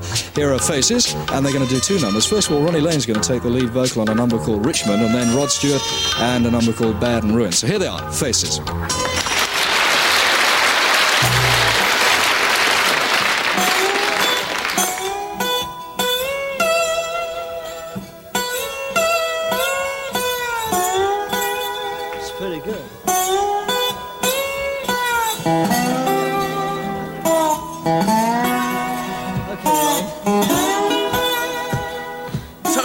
Amongst the kids again, says it's very nice to have a new number one and asks a hot panted madam if she likes it. She thinks about it and says yes. Finally, he introduces this week's album section, which features Richmond and Bad and Ruin by the Faces. Formed in London in 1969, the Faces were the Small Faces, minus Steve Marriott, who had pissed off to form Humble Pie, but plus Ronnie Wood and Rod Stewart, who had just left the Jeff Beck group. They released their debut single, Flying, in late 1969, but it failed to chart. And the following LP, First Step, came out in March of 1970, only getting to number 45 in the album charts. This appearance, as part of Top of the Pops' LP section, is a showcase of their latest long player, Long Player which has just come out and hasn't charted yet. Now, this is a regular thing on top of the popsters of the era because this year we've already had the Rolling Stones doing tracks from Sticky Fingers, we've had the Groundhogs, Neil Diamond, McGuinness Flint, Badfinger, Cleo Laine, Tom Paxton, the Hollies, the Four Seasons, the Kinks, Elton John, Stevie Wonder, and the cast of Jesus Christ Superstar. And do they generally get to do two songs? Is that the deal? Right. okay. Yes. Okay, now. Mm. Seems like a very anti-pop thing to do. It Massively anti-pop. The old grey whistle test doesn't exist yet, but it, it nearly does. And there's this thing called Disco Two, which was which is a sort of precursor. Which is on yeah, yeah. tonight. Uh, was it was it was it Richard So Williams presenting that? I can't remember. Yeah, I believe so, So yeah. basically, in all but name, the whistle test is there, and it's there, I think, for this kind of stuff. Surely. I mean, if you look at the charts, uh, we, we we could have had "Remember Me" by Diana Ross, "Didn't I Blow Your Mind This Time" by the Delphonics, or "Heaven Must Have Sent You" by the Elgins. I mean, you Oh. chuck two out of those three in, you've got a fucking blinding episode of Top of the Pops. I feel really sorry for the kids in the audience as well, um, because Yes. they're gamely trying to boogie to to a song, certainly the first bit that has no yeah that has yeah Richmond, which has no beat. And you know this this may be Yeah. the only time they get to be on top of the pops in their lives. that You know the audience, uh, you know th this is their sort of respite from their grey 1971 lives, and they get Hmm. these. You get the fucking well, the two Ronnies uh, starting off uh, with a bit of bottleneck guitar, and the the, the Yeah. camera zoomed in on their hands and fingers, and we, we can hear hear one of them says, "It's very good." It's like, oh fuck off! And then the camera pulls back, and I'm thinking, Yeah. which one of these two fuckers is is smugly saying to the other one, "Yeah, it's very good." And we later find out that it, it's mm. Ronnie Lane saying it. This is bad Yeah. because I know about his illness, and I know all you know. It's really really sad what happened to him. I can't look at him. It, he's one of these people. His face just makes me feel unwell. He's like he's like he's fucking jug-eared wasp chewing. He's like he's he's, he's like a he's like a, a melted John Alderton. And and, uh, and and someone someone throws a, some bog roll at him, um, sadly not pre-used, which is is, is fair comment. We, we we later find out what the bog roll thing's about. But yeah, then, then He goes, It goes. It's pretty good again, and they're they're they're It's like when um, uh, when Bloody Ronan said, "Oh, it's Boyzone Nice. live on top of the pops," and they're going, "Oh, look, we're playing live, Yeah, everyone." yeah, yeah, yeah, yeah. Because we're a proper band. the the way they smile at each other, it, it, it just makes it so clear that it's for their own benefit. This is literally wank. Mm. Yeah. Right. And, uh, oh, and just in the background, you've got you've got Rod pulling inexpertly at an upright bass, but you know, Mm. so that the fucking lyrics of Richmond, by the way, I mean, Richmond. Before we go into them, Richmond's essentially uh, shaking "You Got the Silver" by Rolling Stones, Right. isn't it? Yeah. It goes uh, the women because it's all about being in New York. It's basically Super Trooper, but not as good, right? So he's going. Uh, uh, he's, he's going. Um, the women they may look very pretty, and some they know it, but some look good. They show a leg and smile, but they all look like the flowers in someone else's garden. That's actually the best bit. Uh, but it's basically about, about being in, in New York and missing missing your woman back home. But it's insipid. It's pitiful. It's just rubbish. Yeah, I mean, I, I, originally I thought, oh, they mean Richmond, Virginia, but no, obviously not. No, Ronnie Wood and all that lot, they're all in, they're all from Surrey, aren't they? So it's it's that. Yeah, they mean Richmond. Zac. They mean Zac Goldsmith's stomping ground. I used to work in Richmond, and I don't miss the fucking place at all. it's fucking boring and expensive. Fucking Richmond or New York in 1971. Whoa, see ya. I know, right? Yeah, yeah, exactly. See, I really like the faces, but after that supercharged top 20 rundown, I'm not really yearning for a like a slow, playful Cockney blues, you know. So why they chose to do Richmond? It's like don't it's like getting Dusty Bin, isn't Yeah. it? Yeah, but I mean, as we've seen before, and we'll see again, any kind of tampering with the basic top of the pops format Mm. is a mistake, and it only leads to Mm. dilution and loss of Yeah. focus. You know, it's what happens here. Like it's like someone's reached out and grabbed the giant brake lever and yanked it. You know what I mean? Yeah. Underneath that slide guitar, you can hear this almighty mechanical groan as the program slows down to a crawl to let Yeah. some goats across the tracks, you know. And uh, and this isn't this week. It's not really the kind of show where this sort of boozy, you know, bonhomie really makes any sense. It's like they've walked in off a different show or out of a different pub. If it had been on Disco 2 or, you know, old, uh, old Grey Whistle Test a few years later, it'd be like, oh, yeah, fair enough. Yeah, okay, I'll listen to this. But because it's on top of the pops, it's like, ugh. Yeah. It's like fuck off. This isn't for you. Yeah. You know. It's actually like playing football with your mates having a really good game, and then some fucking dads come spilling out of the pub, pissed out of their brains, and uh, Give us a go. thinking Yeah. the fucking Socrates. At least when, uh, when when it kicks into bad and ruin, Yeah. At least that's got a bit of life to it. Well, yes, yes, and this is this is where we see the problems for uh, for the faces because it's it's clearly obvious that Rod's not going to be uh, tied down to this band for much longer. No, because he is. He's he's ugly sexy. Mm. You, you got to you got to say that for him. He's got a massive fucking nose and a warty face, but he's got this kind of sex appeal, to use a very 1970s term. Yes. that that, that can't be denied, really. Even even if he's worryingly sort of Bobby Gillespie like at times. In this Well, although I would say Rod's tight revealing trousers possibly ill-advised in light of his Yeah. rather unimpressive bulge. Now, I mean, maybe he's a grower, not a shower, right? Fine, but in that case, Mm. get a different tailor because those strides were Yeah. made for Jimi Hendrix. It's not flattering Yes. at all.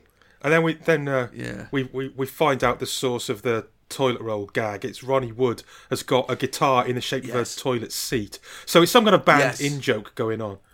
Um, and then you got Mm. um, so the keyboardist that's McLagan, isn't it? Joins in, um, and then we get a shot of the drummer Kenny Jones, who he looks he Mm. looks like um, he looks like a cross between uh, Derek Smalls and a young Desmond Lynam. yes, yeah, he's, he's he's had a go at Tash, hasn't he? Yeah, he looks like a Dutchman. Uh, but it, yeah, it is weird watching the audience try to dance because it is an uneasy shifting Yeah. around. Because Mm. you need to be a bit drunk to move to this music because it's booze music as surely as roots Yes. reggae is weed music. You know, this is sweating Yeah. brandy and it's all wet lipped and open mouthed. You know, um, but it's young people's boozing, right? It's the it's the world opening up in front of you, you know, and all of it is funny. It's not that sort of middle aged boozing where you're simultaneously pacified and demoralised. You know, these lads have a drink and their bodies loosen up. You know, as opposed to mm. shutting down.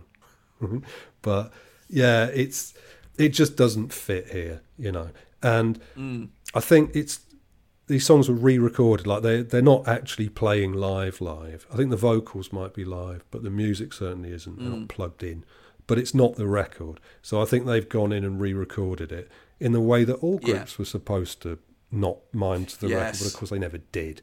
You know the famous dodge was you were supposed to give the master tape to the top of the pops people that you were going to mime to and it was supposed to not be the record. It was supposed to be a re-recording of the record. And at first mm. what people would do was go into the studio just slightly mix something up and something else down and say there you go it's different.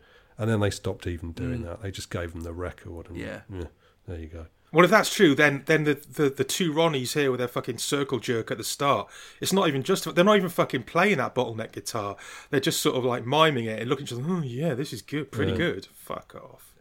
And speaking of not live, the applause at the end is hilarious. It's like it's been Yes. flown in from a 3,000 seater venue. You know, there's little sweetening going on there, I think. I thought it was quite funny that um, when you get the transition from the slow song to the fast song, the producers get a bit creative with uh, the color washes and the, the special effects on the camera. You know, it's like, yeah, man, it's you know, we could, let's let's freak out. It's rock and roll Yeah. now.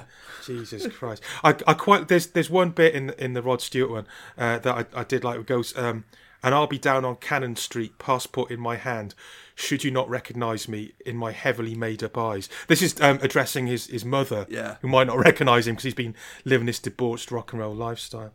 Um, and then the the song, song slows down a bit towards the end, and Rod starts barking like a dog for some reason. But there we go. Yeah. Blue Tulip Rod Stewart. Yes. So, over a week later, the long player entered the UK album charts at number 33, eventually getting as high as number 31 in late May. And their only single from it, their cover of Maybe I'm Amazed, failed to chart. However, Rod Stewart's third solo LP, Every Picture Tells a Story, was released a few months later and got to number one for six weeks. And the lead off single from it, Maggie May, ruled over the charts for five whole weeks. And when the band reconvened at the end of the year for the next LP, A Nod's As Good as a Wink to a Blind Horse, they ended up with the number one LP and the single Stay With Me in February of 1972. But it was getting near the time when they were known as Rod Stewart and the Faces. After the Faces, Ronnie Lane formed a band called Slim Chance with Gallagher and Lyle, Right. um, who, who we've already seen in uh, McGuinness Flint. This episode is like one of fucking Pete Frame's Rock Family trees. Yes. It's so tangled. There you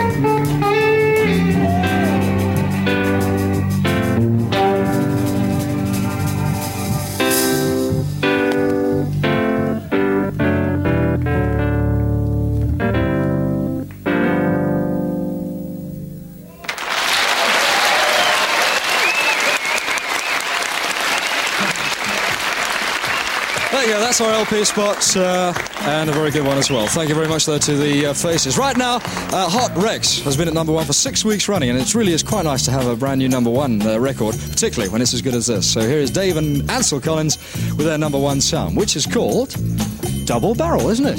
You forgot, didn't you? Here it is right now. I'm the magnificent. I'm back with a shack of a bow soul, more socking, mocking, musical and mocking, sounds of soul. I am W.O.O. and I'm still here again.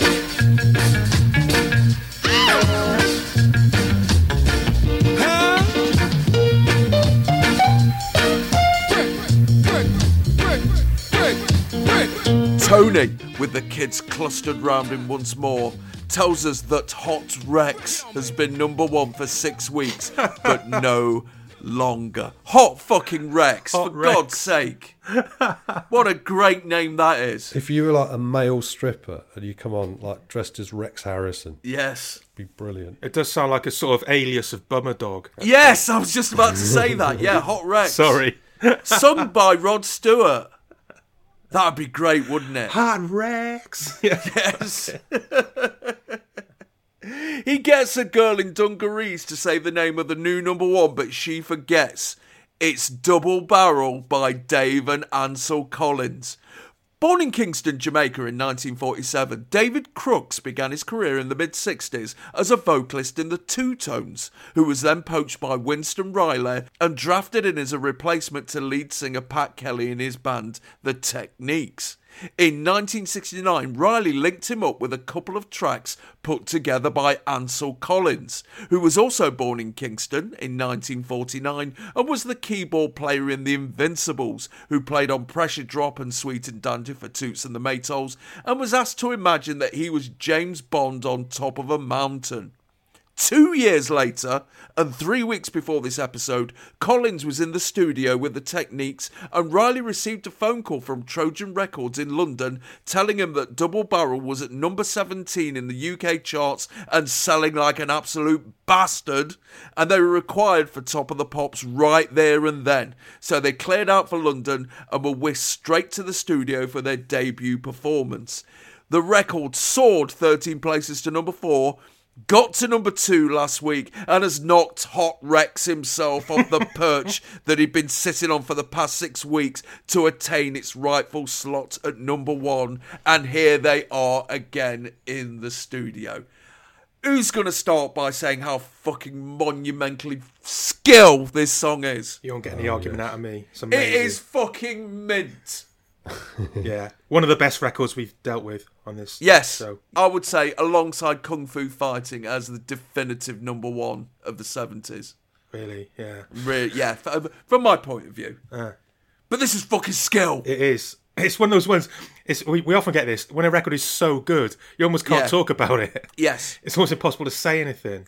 Except you, all you can do is talk around it or talk about the performance. Yeah, I'll talk about the first time you heard it. Uh, first time I heard this song was uh, in the late 70s. Uh, my dad was working at the co op again, and we used to go to the co op social club in Nottingham on a Saturday night. And the DJ, without fail, would play this and Monkey Spanner back to back every week. And everyone of all ages be up on the dance floor fucking having it to it. Yeah, I suppose I would have first heard it um, like by going backwards from being into two tone.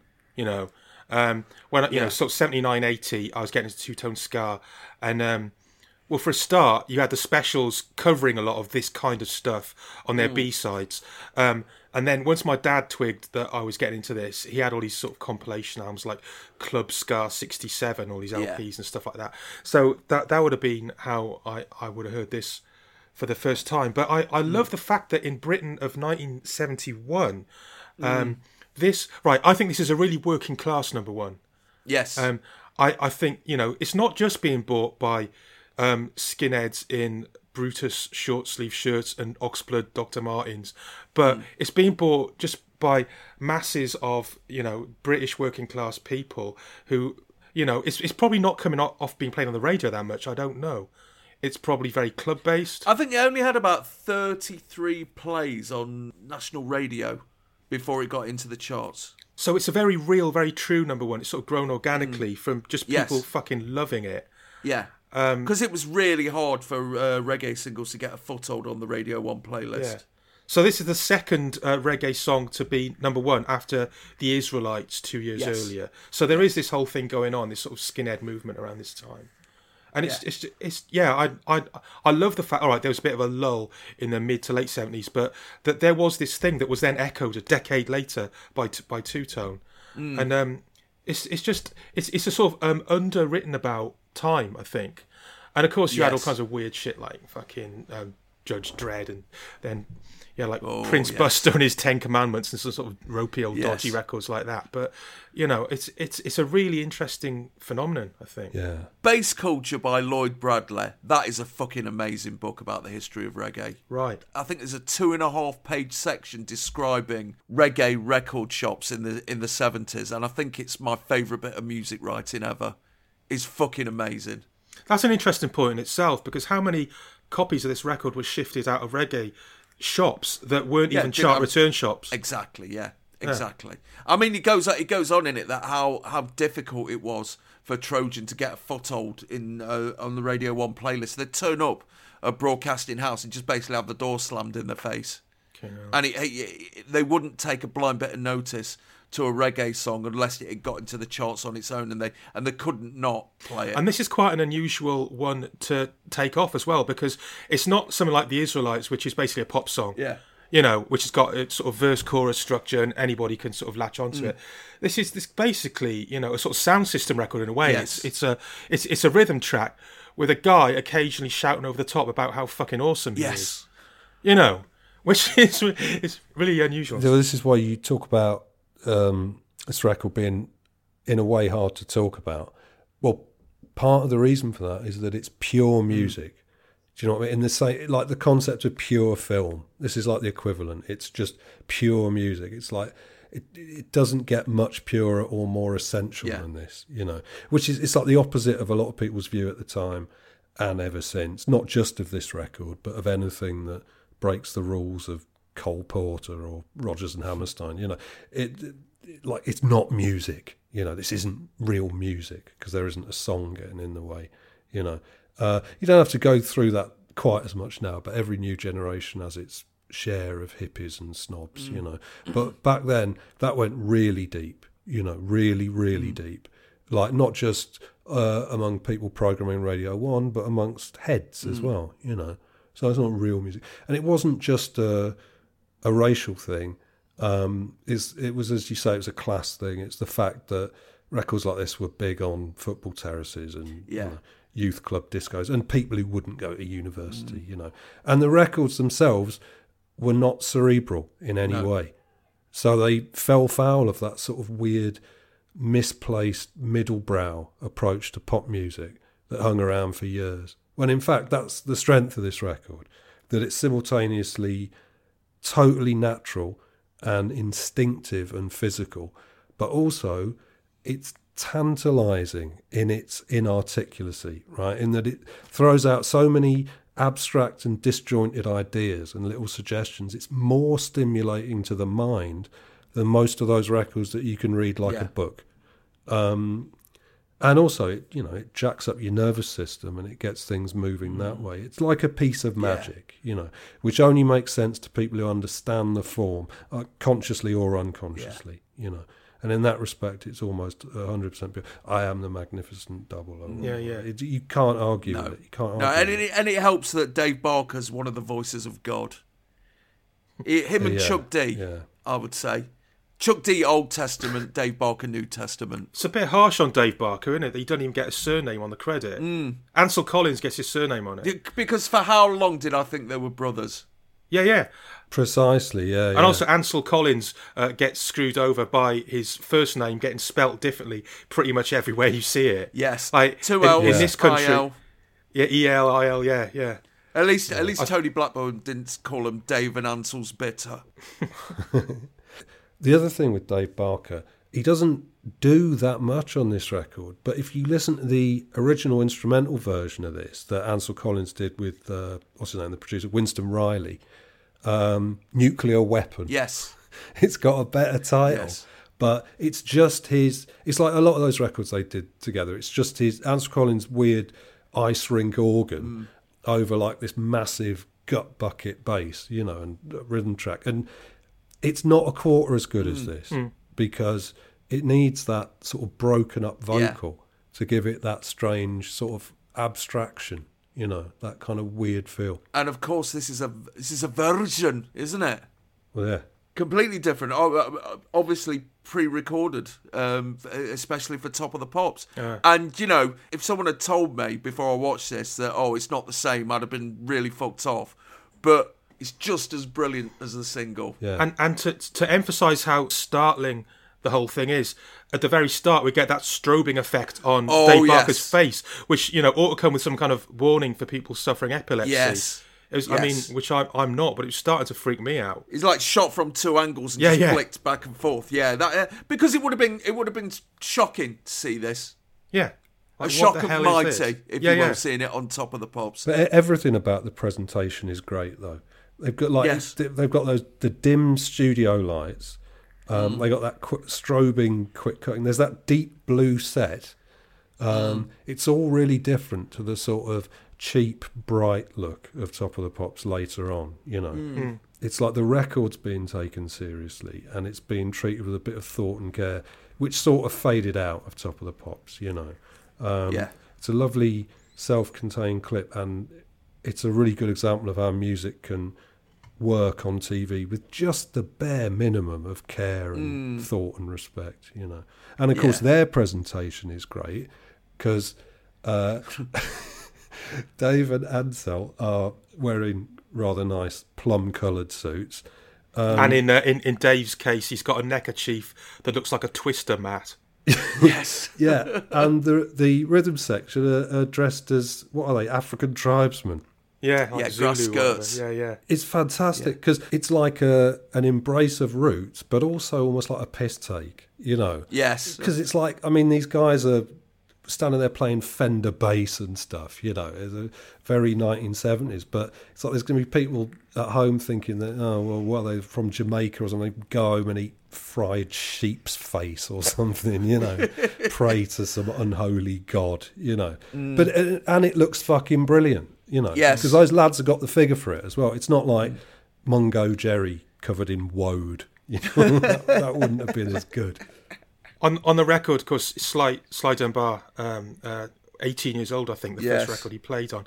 Sadly, that's not him on top of the pops. Yeah, I was going to say it's not them, is it? No, he wasn't able to make it over. Uh, we spoke earlier about the, uh, the, the the the people who hated reggae, and one of the most outspoken of them was none other than Tony Blackburn. He constantly claimed that reggae wasn't proper music in interviews. If he had to play a reggae record, he'd sometimes pull it off halfway through, and if he had to play a reggae cover version, he'd immediately follow it up with the superior original. I'm very disappointed to hear that. I didn't know that. And surprised as well. He apologised for it later, but at the time, yeah, he, he was not feeling the rhythm, if you will. Yeah. But you, you have to say, you look back at certain charts, and you know when you see certain things at number one, you just go, "Yeah, that country had its head screwed on at the time." Yeah, Things just feel better when there's a, a really fucking amazing number one. yeah. And of course, if you're, you know, a 14 year old black kid, this must feel like victory in, in the early 70s, seeing this on on top of the pops at number one. I guess so, but I see its presence as being the result of a love affair between the white British working class and black Jamaica, right? Yeah. Because I, I don't I don't know the stats, but I wouldn't have thought there were enough uh, black people in Britain at that time to uh, alone to get that um, so No. so high in the charts. It's definitely a, a white working class thing of just buying this amazing record, and not just this amazing record, but but dozens of them. You know. Yeah. I mean, the, the the one black lad in the audience, he's well chuffed. Oh, he's having time of his life. Absolutely. Yeah. Uh, and by top of the pops 70s standards, it's a shockingly cosmopolitan audience, isn't Yeah, it? Because you've got that really you've struck got him, me, yeah. You've got one Asian lad in this kind of like late 60s suit and a and a pink tie, and you've got two Oriental girls. Yeah, and you've got black people, and basically it's a um, diversity that I think Top of the Pops would lose for a while before regaining it later on. Mm. But yeah, that I, I found Mm. that really striking. It was really quite cheering to see that. Yeah, but what, four people out of a studio of 200. True enough. So, Double Barrel will spend one more week at number one before it was usurped by Knock Three Times by Tony Orlando and Dawn. the follow up and the other track he recorded that day, Monkey Spanner, got to number seven for three weeks in July of this year, and they would sadly never trouble the charts again. Although Collins would go on to record Stalag 13, the rhythm track best known for Ring the Alarm by Tenor Saw Yeah. and Bam Bam by Sister Nancy. And what's it called by General Echo? Ooh. What's that record called? Oh, shit, I've forgotten what it's called. Great record by General Echo, anyway. Same rhythm. Because there's, uh, uh, some of their, I mean, I've got the album Double Barrel, and there's some fucking tunes on it, man.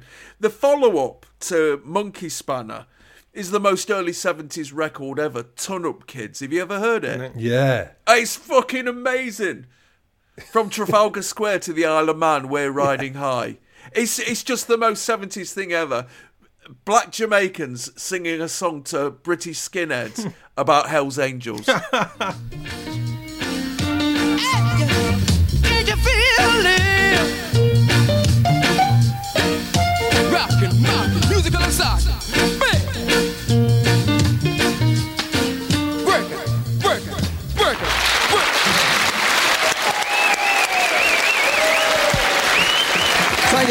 It's Dave and Ansel Collins and uh, a number called Double Barrel, the brand new number one song. You will never forget that again, will you? No, Thank you very much indeed for watching. Hope you've enjoyed the show. Be back with us at the same time next week for another edition of Top of the Pops. See you then. Bye bye.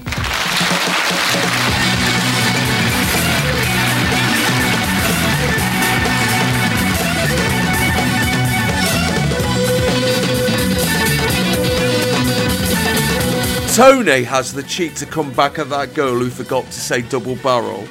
Fucking hell, Tony, at least you didn't call Marc Bolan Hot Rex or anything. and this is the thing, right? This is your flagship pop program, yeah? BBC One, the fucking the state broadcaster, and the fucking host fucks up badly on something. Surely you, you can spend one minute to go back and say, all right, say that again properly, Tony. It's so ridiculous that I half wondered if he was doing a thing, but he's not. It's not a joke. No. And he signs off with Jig-a-Jig by East of Eden. Formed in Bristol as Pictures of Dorian Gray in 1967, East of Eden were an early progressive rock band who signed to Deram Records a year later and released their debut LP, Mercator Projected, in 1969. Their second LP, Snafu, was put out in early 1970 and got to number 29 in the album charts, but they didn't get a sniff of the singles chart until now. This single, the follow up to Northern Hemisphere, which didn't sell dick, is a less heavy departure for the band and is a mashup of three traditional reels the Ashplant Reel, Drowsy Maggie, and Jenny's Chicken.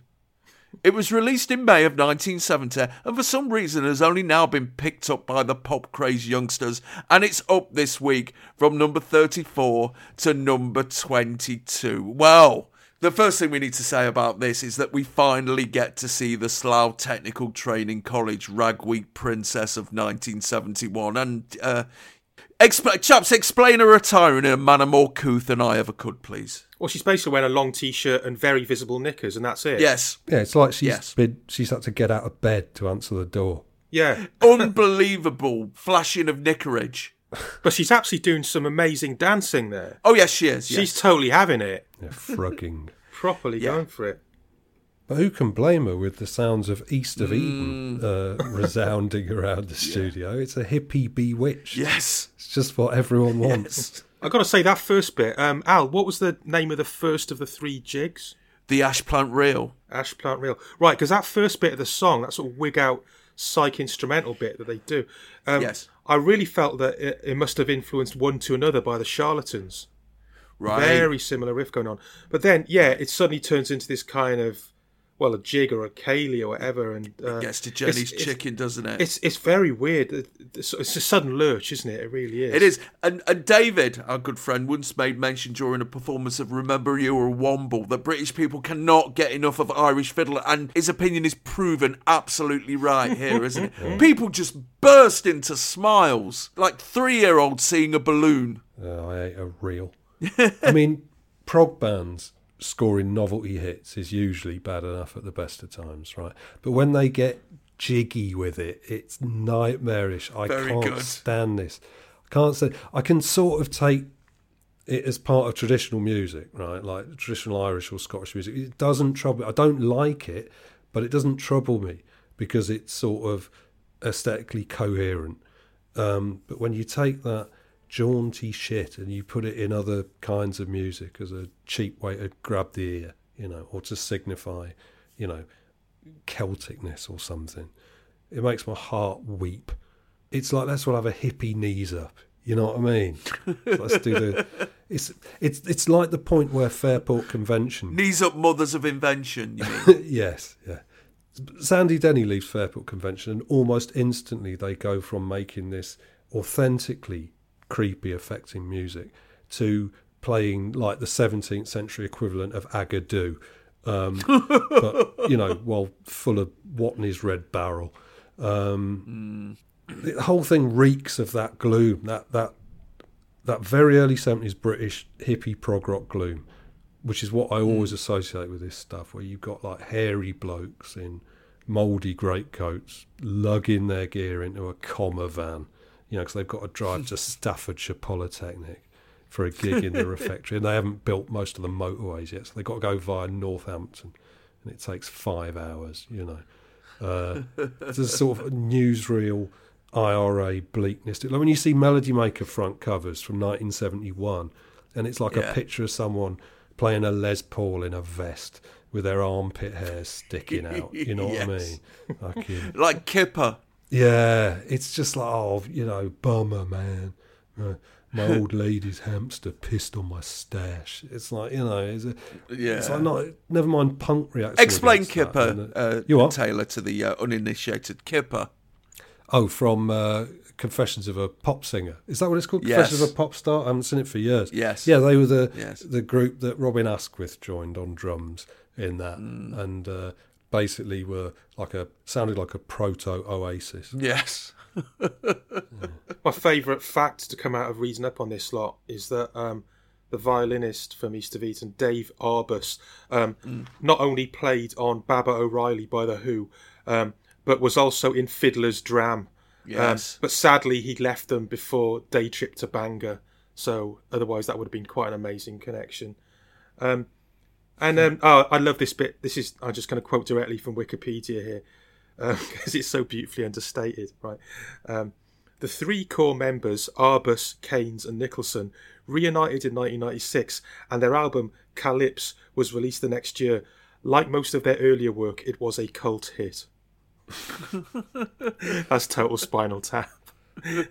their appeal became selective. Uh, and the other thing I hate about East of Eden, don't name yourself after a piece of art which already exists, which is better than what you're going to do. Oh, I always hate that with like band names. Yeah, yeah, always. a book or a film or a painting, or worst of all, somebody else's song. You know, how clearly do you want to signal that you're fundamentally second rate? And this isn't even an imaginative one or an appropriate one because most people, when you hear East of Eden, first thing you think of is maybe James Dean, and you can't really imagine him doing the river dance to this.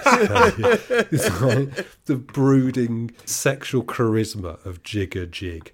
You know, Yeah. fucking Jig off Jigsaw had more Yeah. brooding sexual charisma. than- he was in he was in Rebel Without a Cause, not Rebel Without the Cause. Oh yes. Mm. Come on. Fuck's sake. That was off the cuff. Very good. The, the bands you were talking about earlier, um, Taylor, uh, on the on the way to the Polytechnic, Renia, Oh, of course. yes. Yes, uh, we've spoken about the All That Glitters Schools program documentary about uh, the Sweet. At the same time, they did one about uh, an upcoming band called Renia, who were basically all those things that uh, Taylor talked about earlier. Check it out on the video playlist, Pop Crazy Youngsters. So yeah, I mean, this is this is essentially one last chance to have a good old lair at the flower of the Slough Technical Training College. And it, and it is weird, you know, it's like have we learnt nothing? I mean, seeing this now, you just think, how the fuck did that get on the telly? And yeah, it's just you know, um, all through this we've been talking about were they making certain editorial decisions because of caution and having their wrist slapped, and suddenly at the very end, no, No! so the following week, Jig-a-Jig leapt seven places to number 15 and would eventually spend two weeks at number seven in late May. The follow up, Ramadan, failed to chart, on, although it got to number two in France, and they never troubled the charts again. After myriad lineup changes, East of Eden finally packed it in in 1978. And that, dear boys, is the end of this episode of Top of the Pops. But 45 years later, in the wake of the BBC's investigation into Jimmy Savile, the Claire Uffland story was brought up again when Tony Blackburn was sacked after 49 years at the corporation. After he was summoned to the inquiry to discuss the two interviews he was alleged to have had with his bosses in the wake of the inquest, two meetings he claimed not to have had.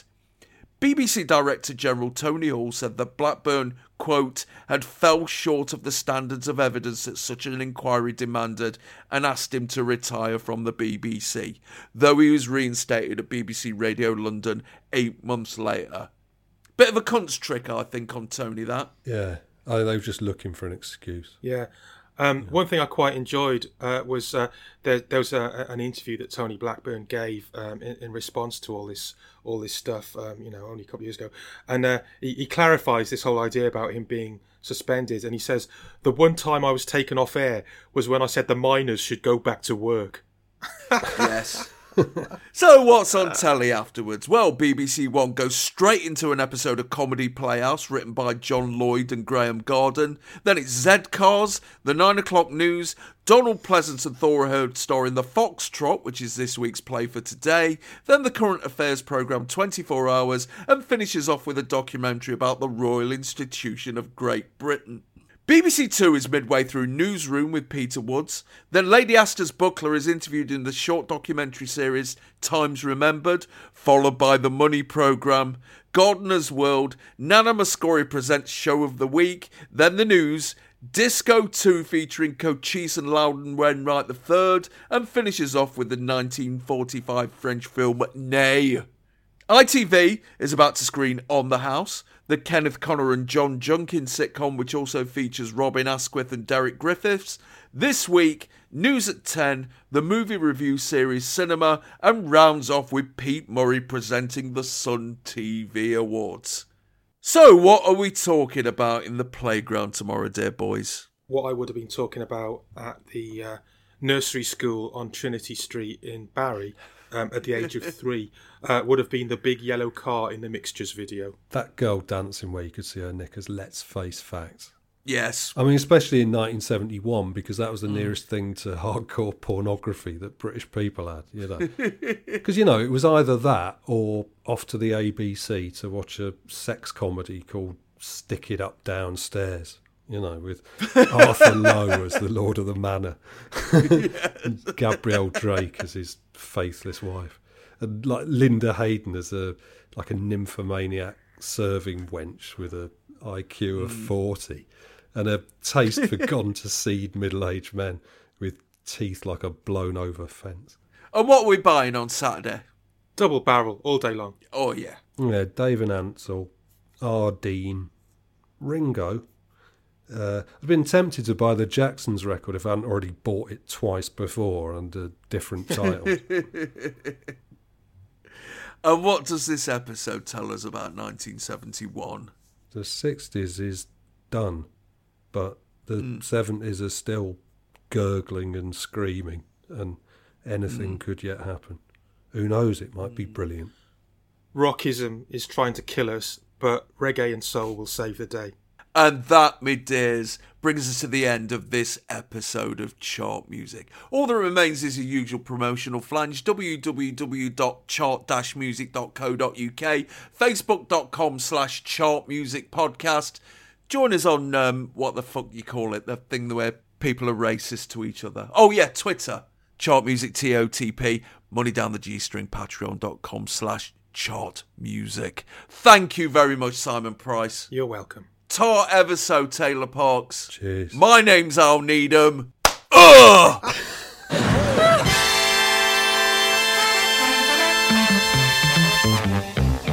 Chart music.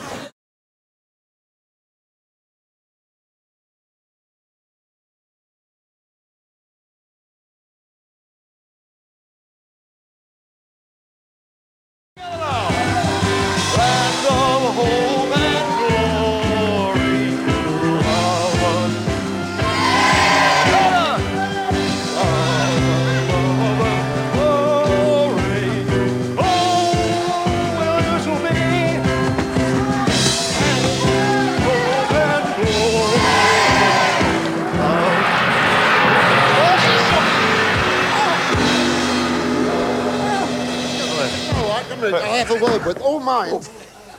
You've dropped one. Well, I'll tell you something. He said he'd bring the house down. He certainly did.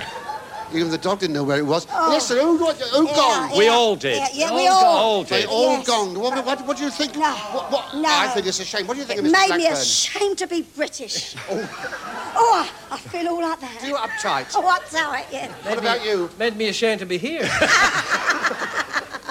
I think Tony did his best, and that was the saddest thing about it, really. I see. That's not nice.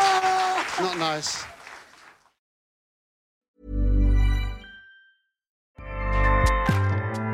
ACAST powers the world's best podcasts. Here's a show that we recommend.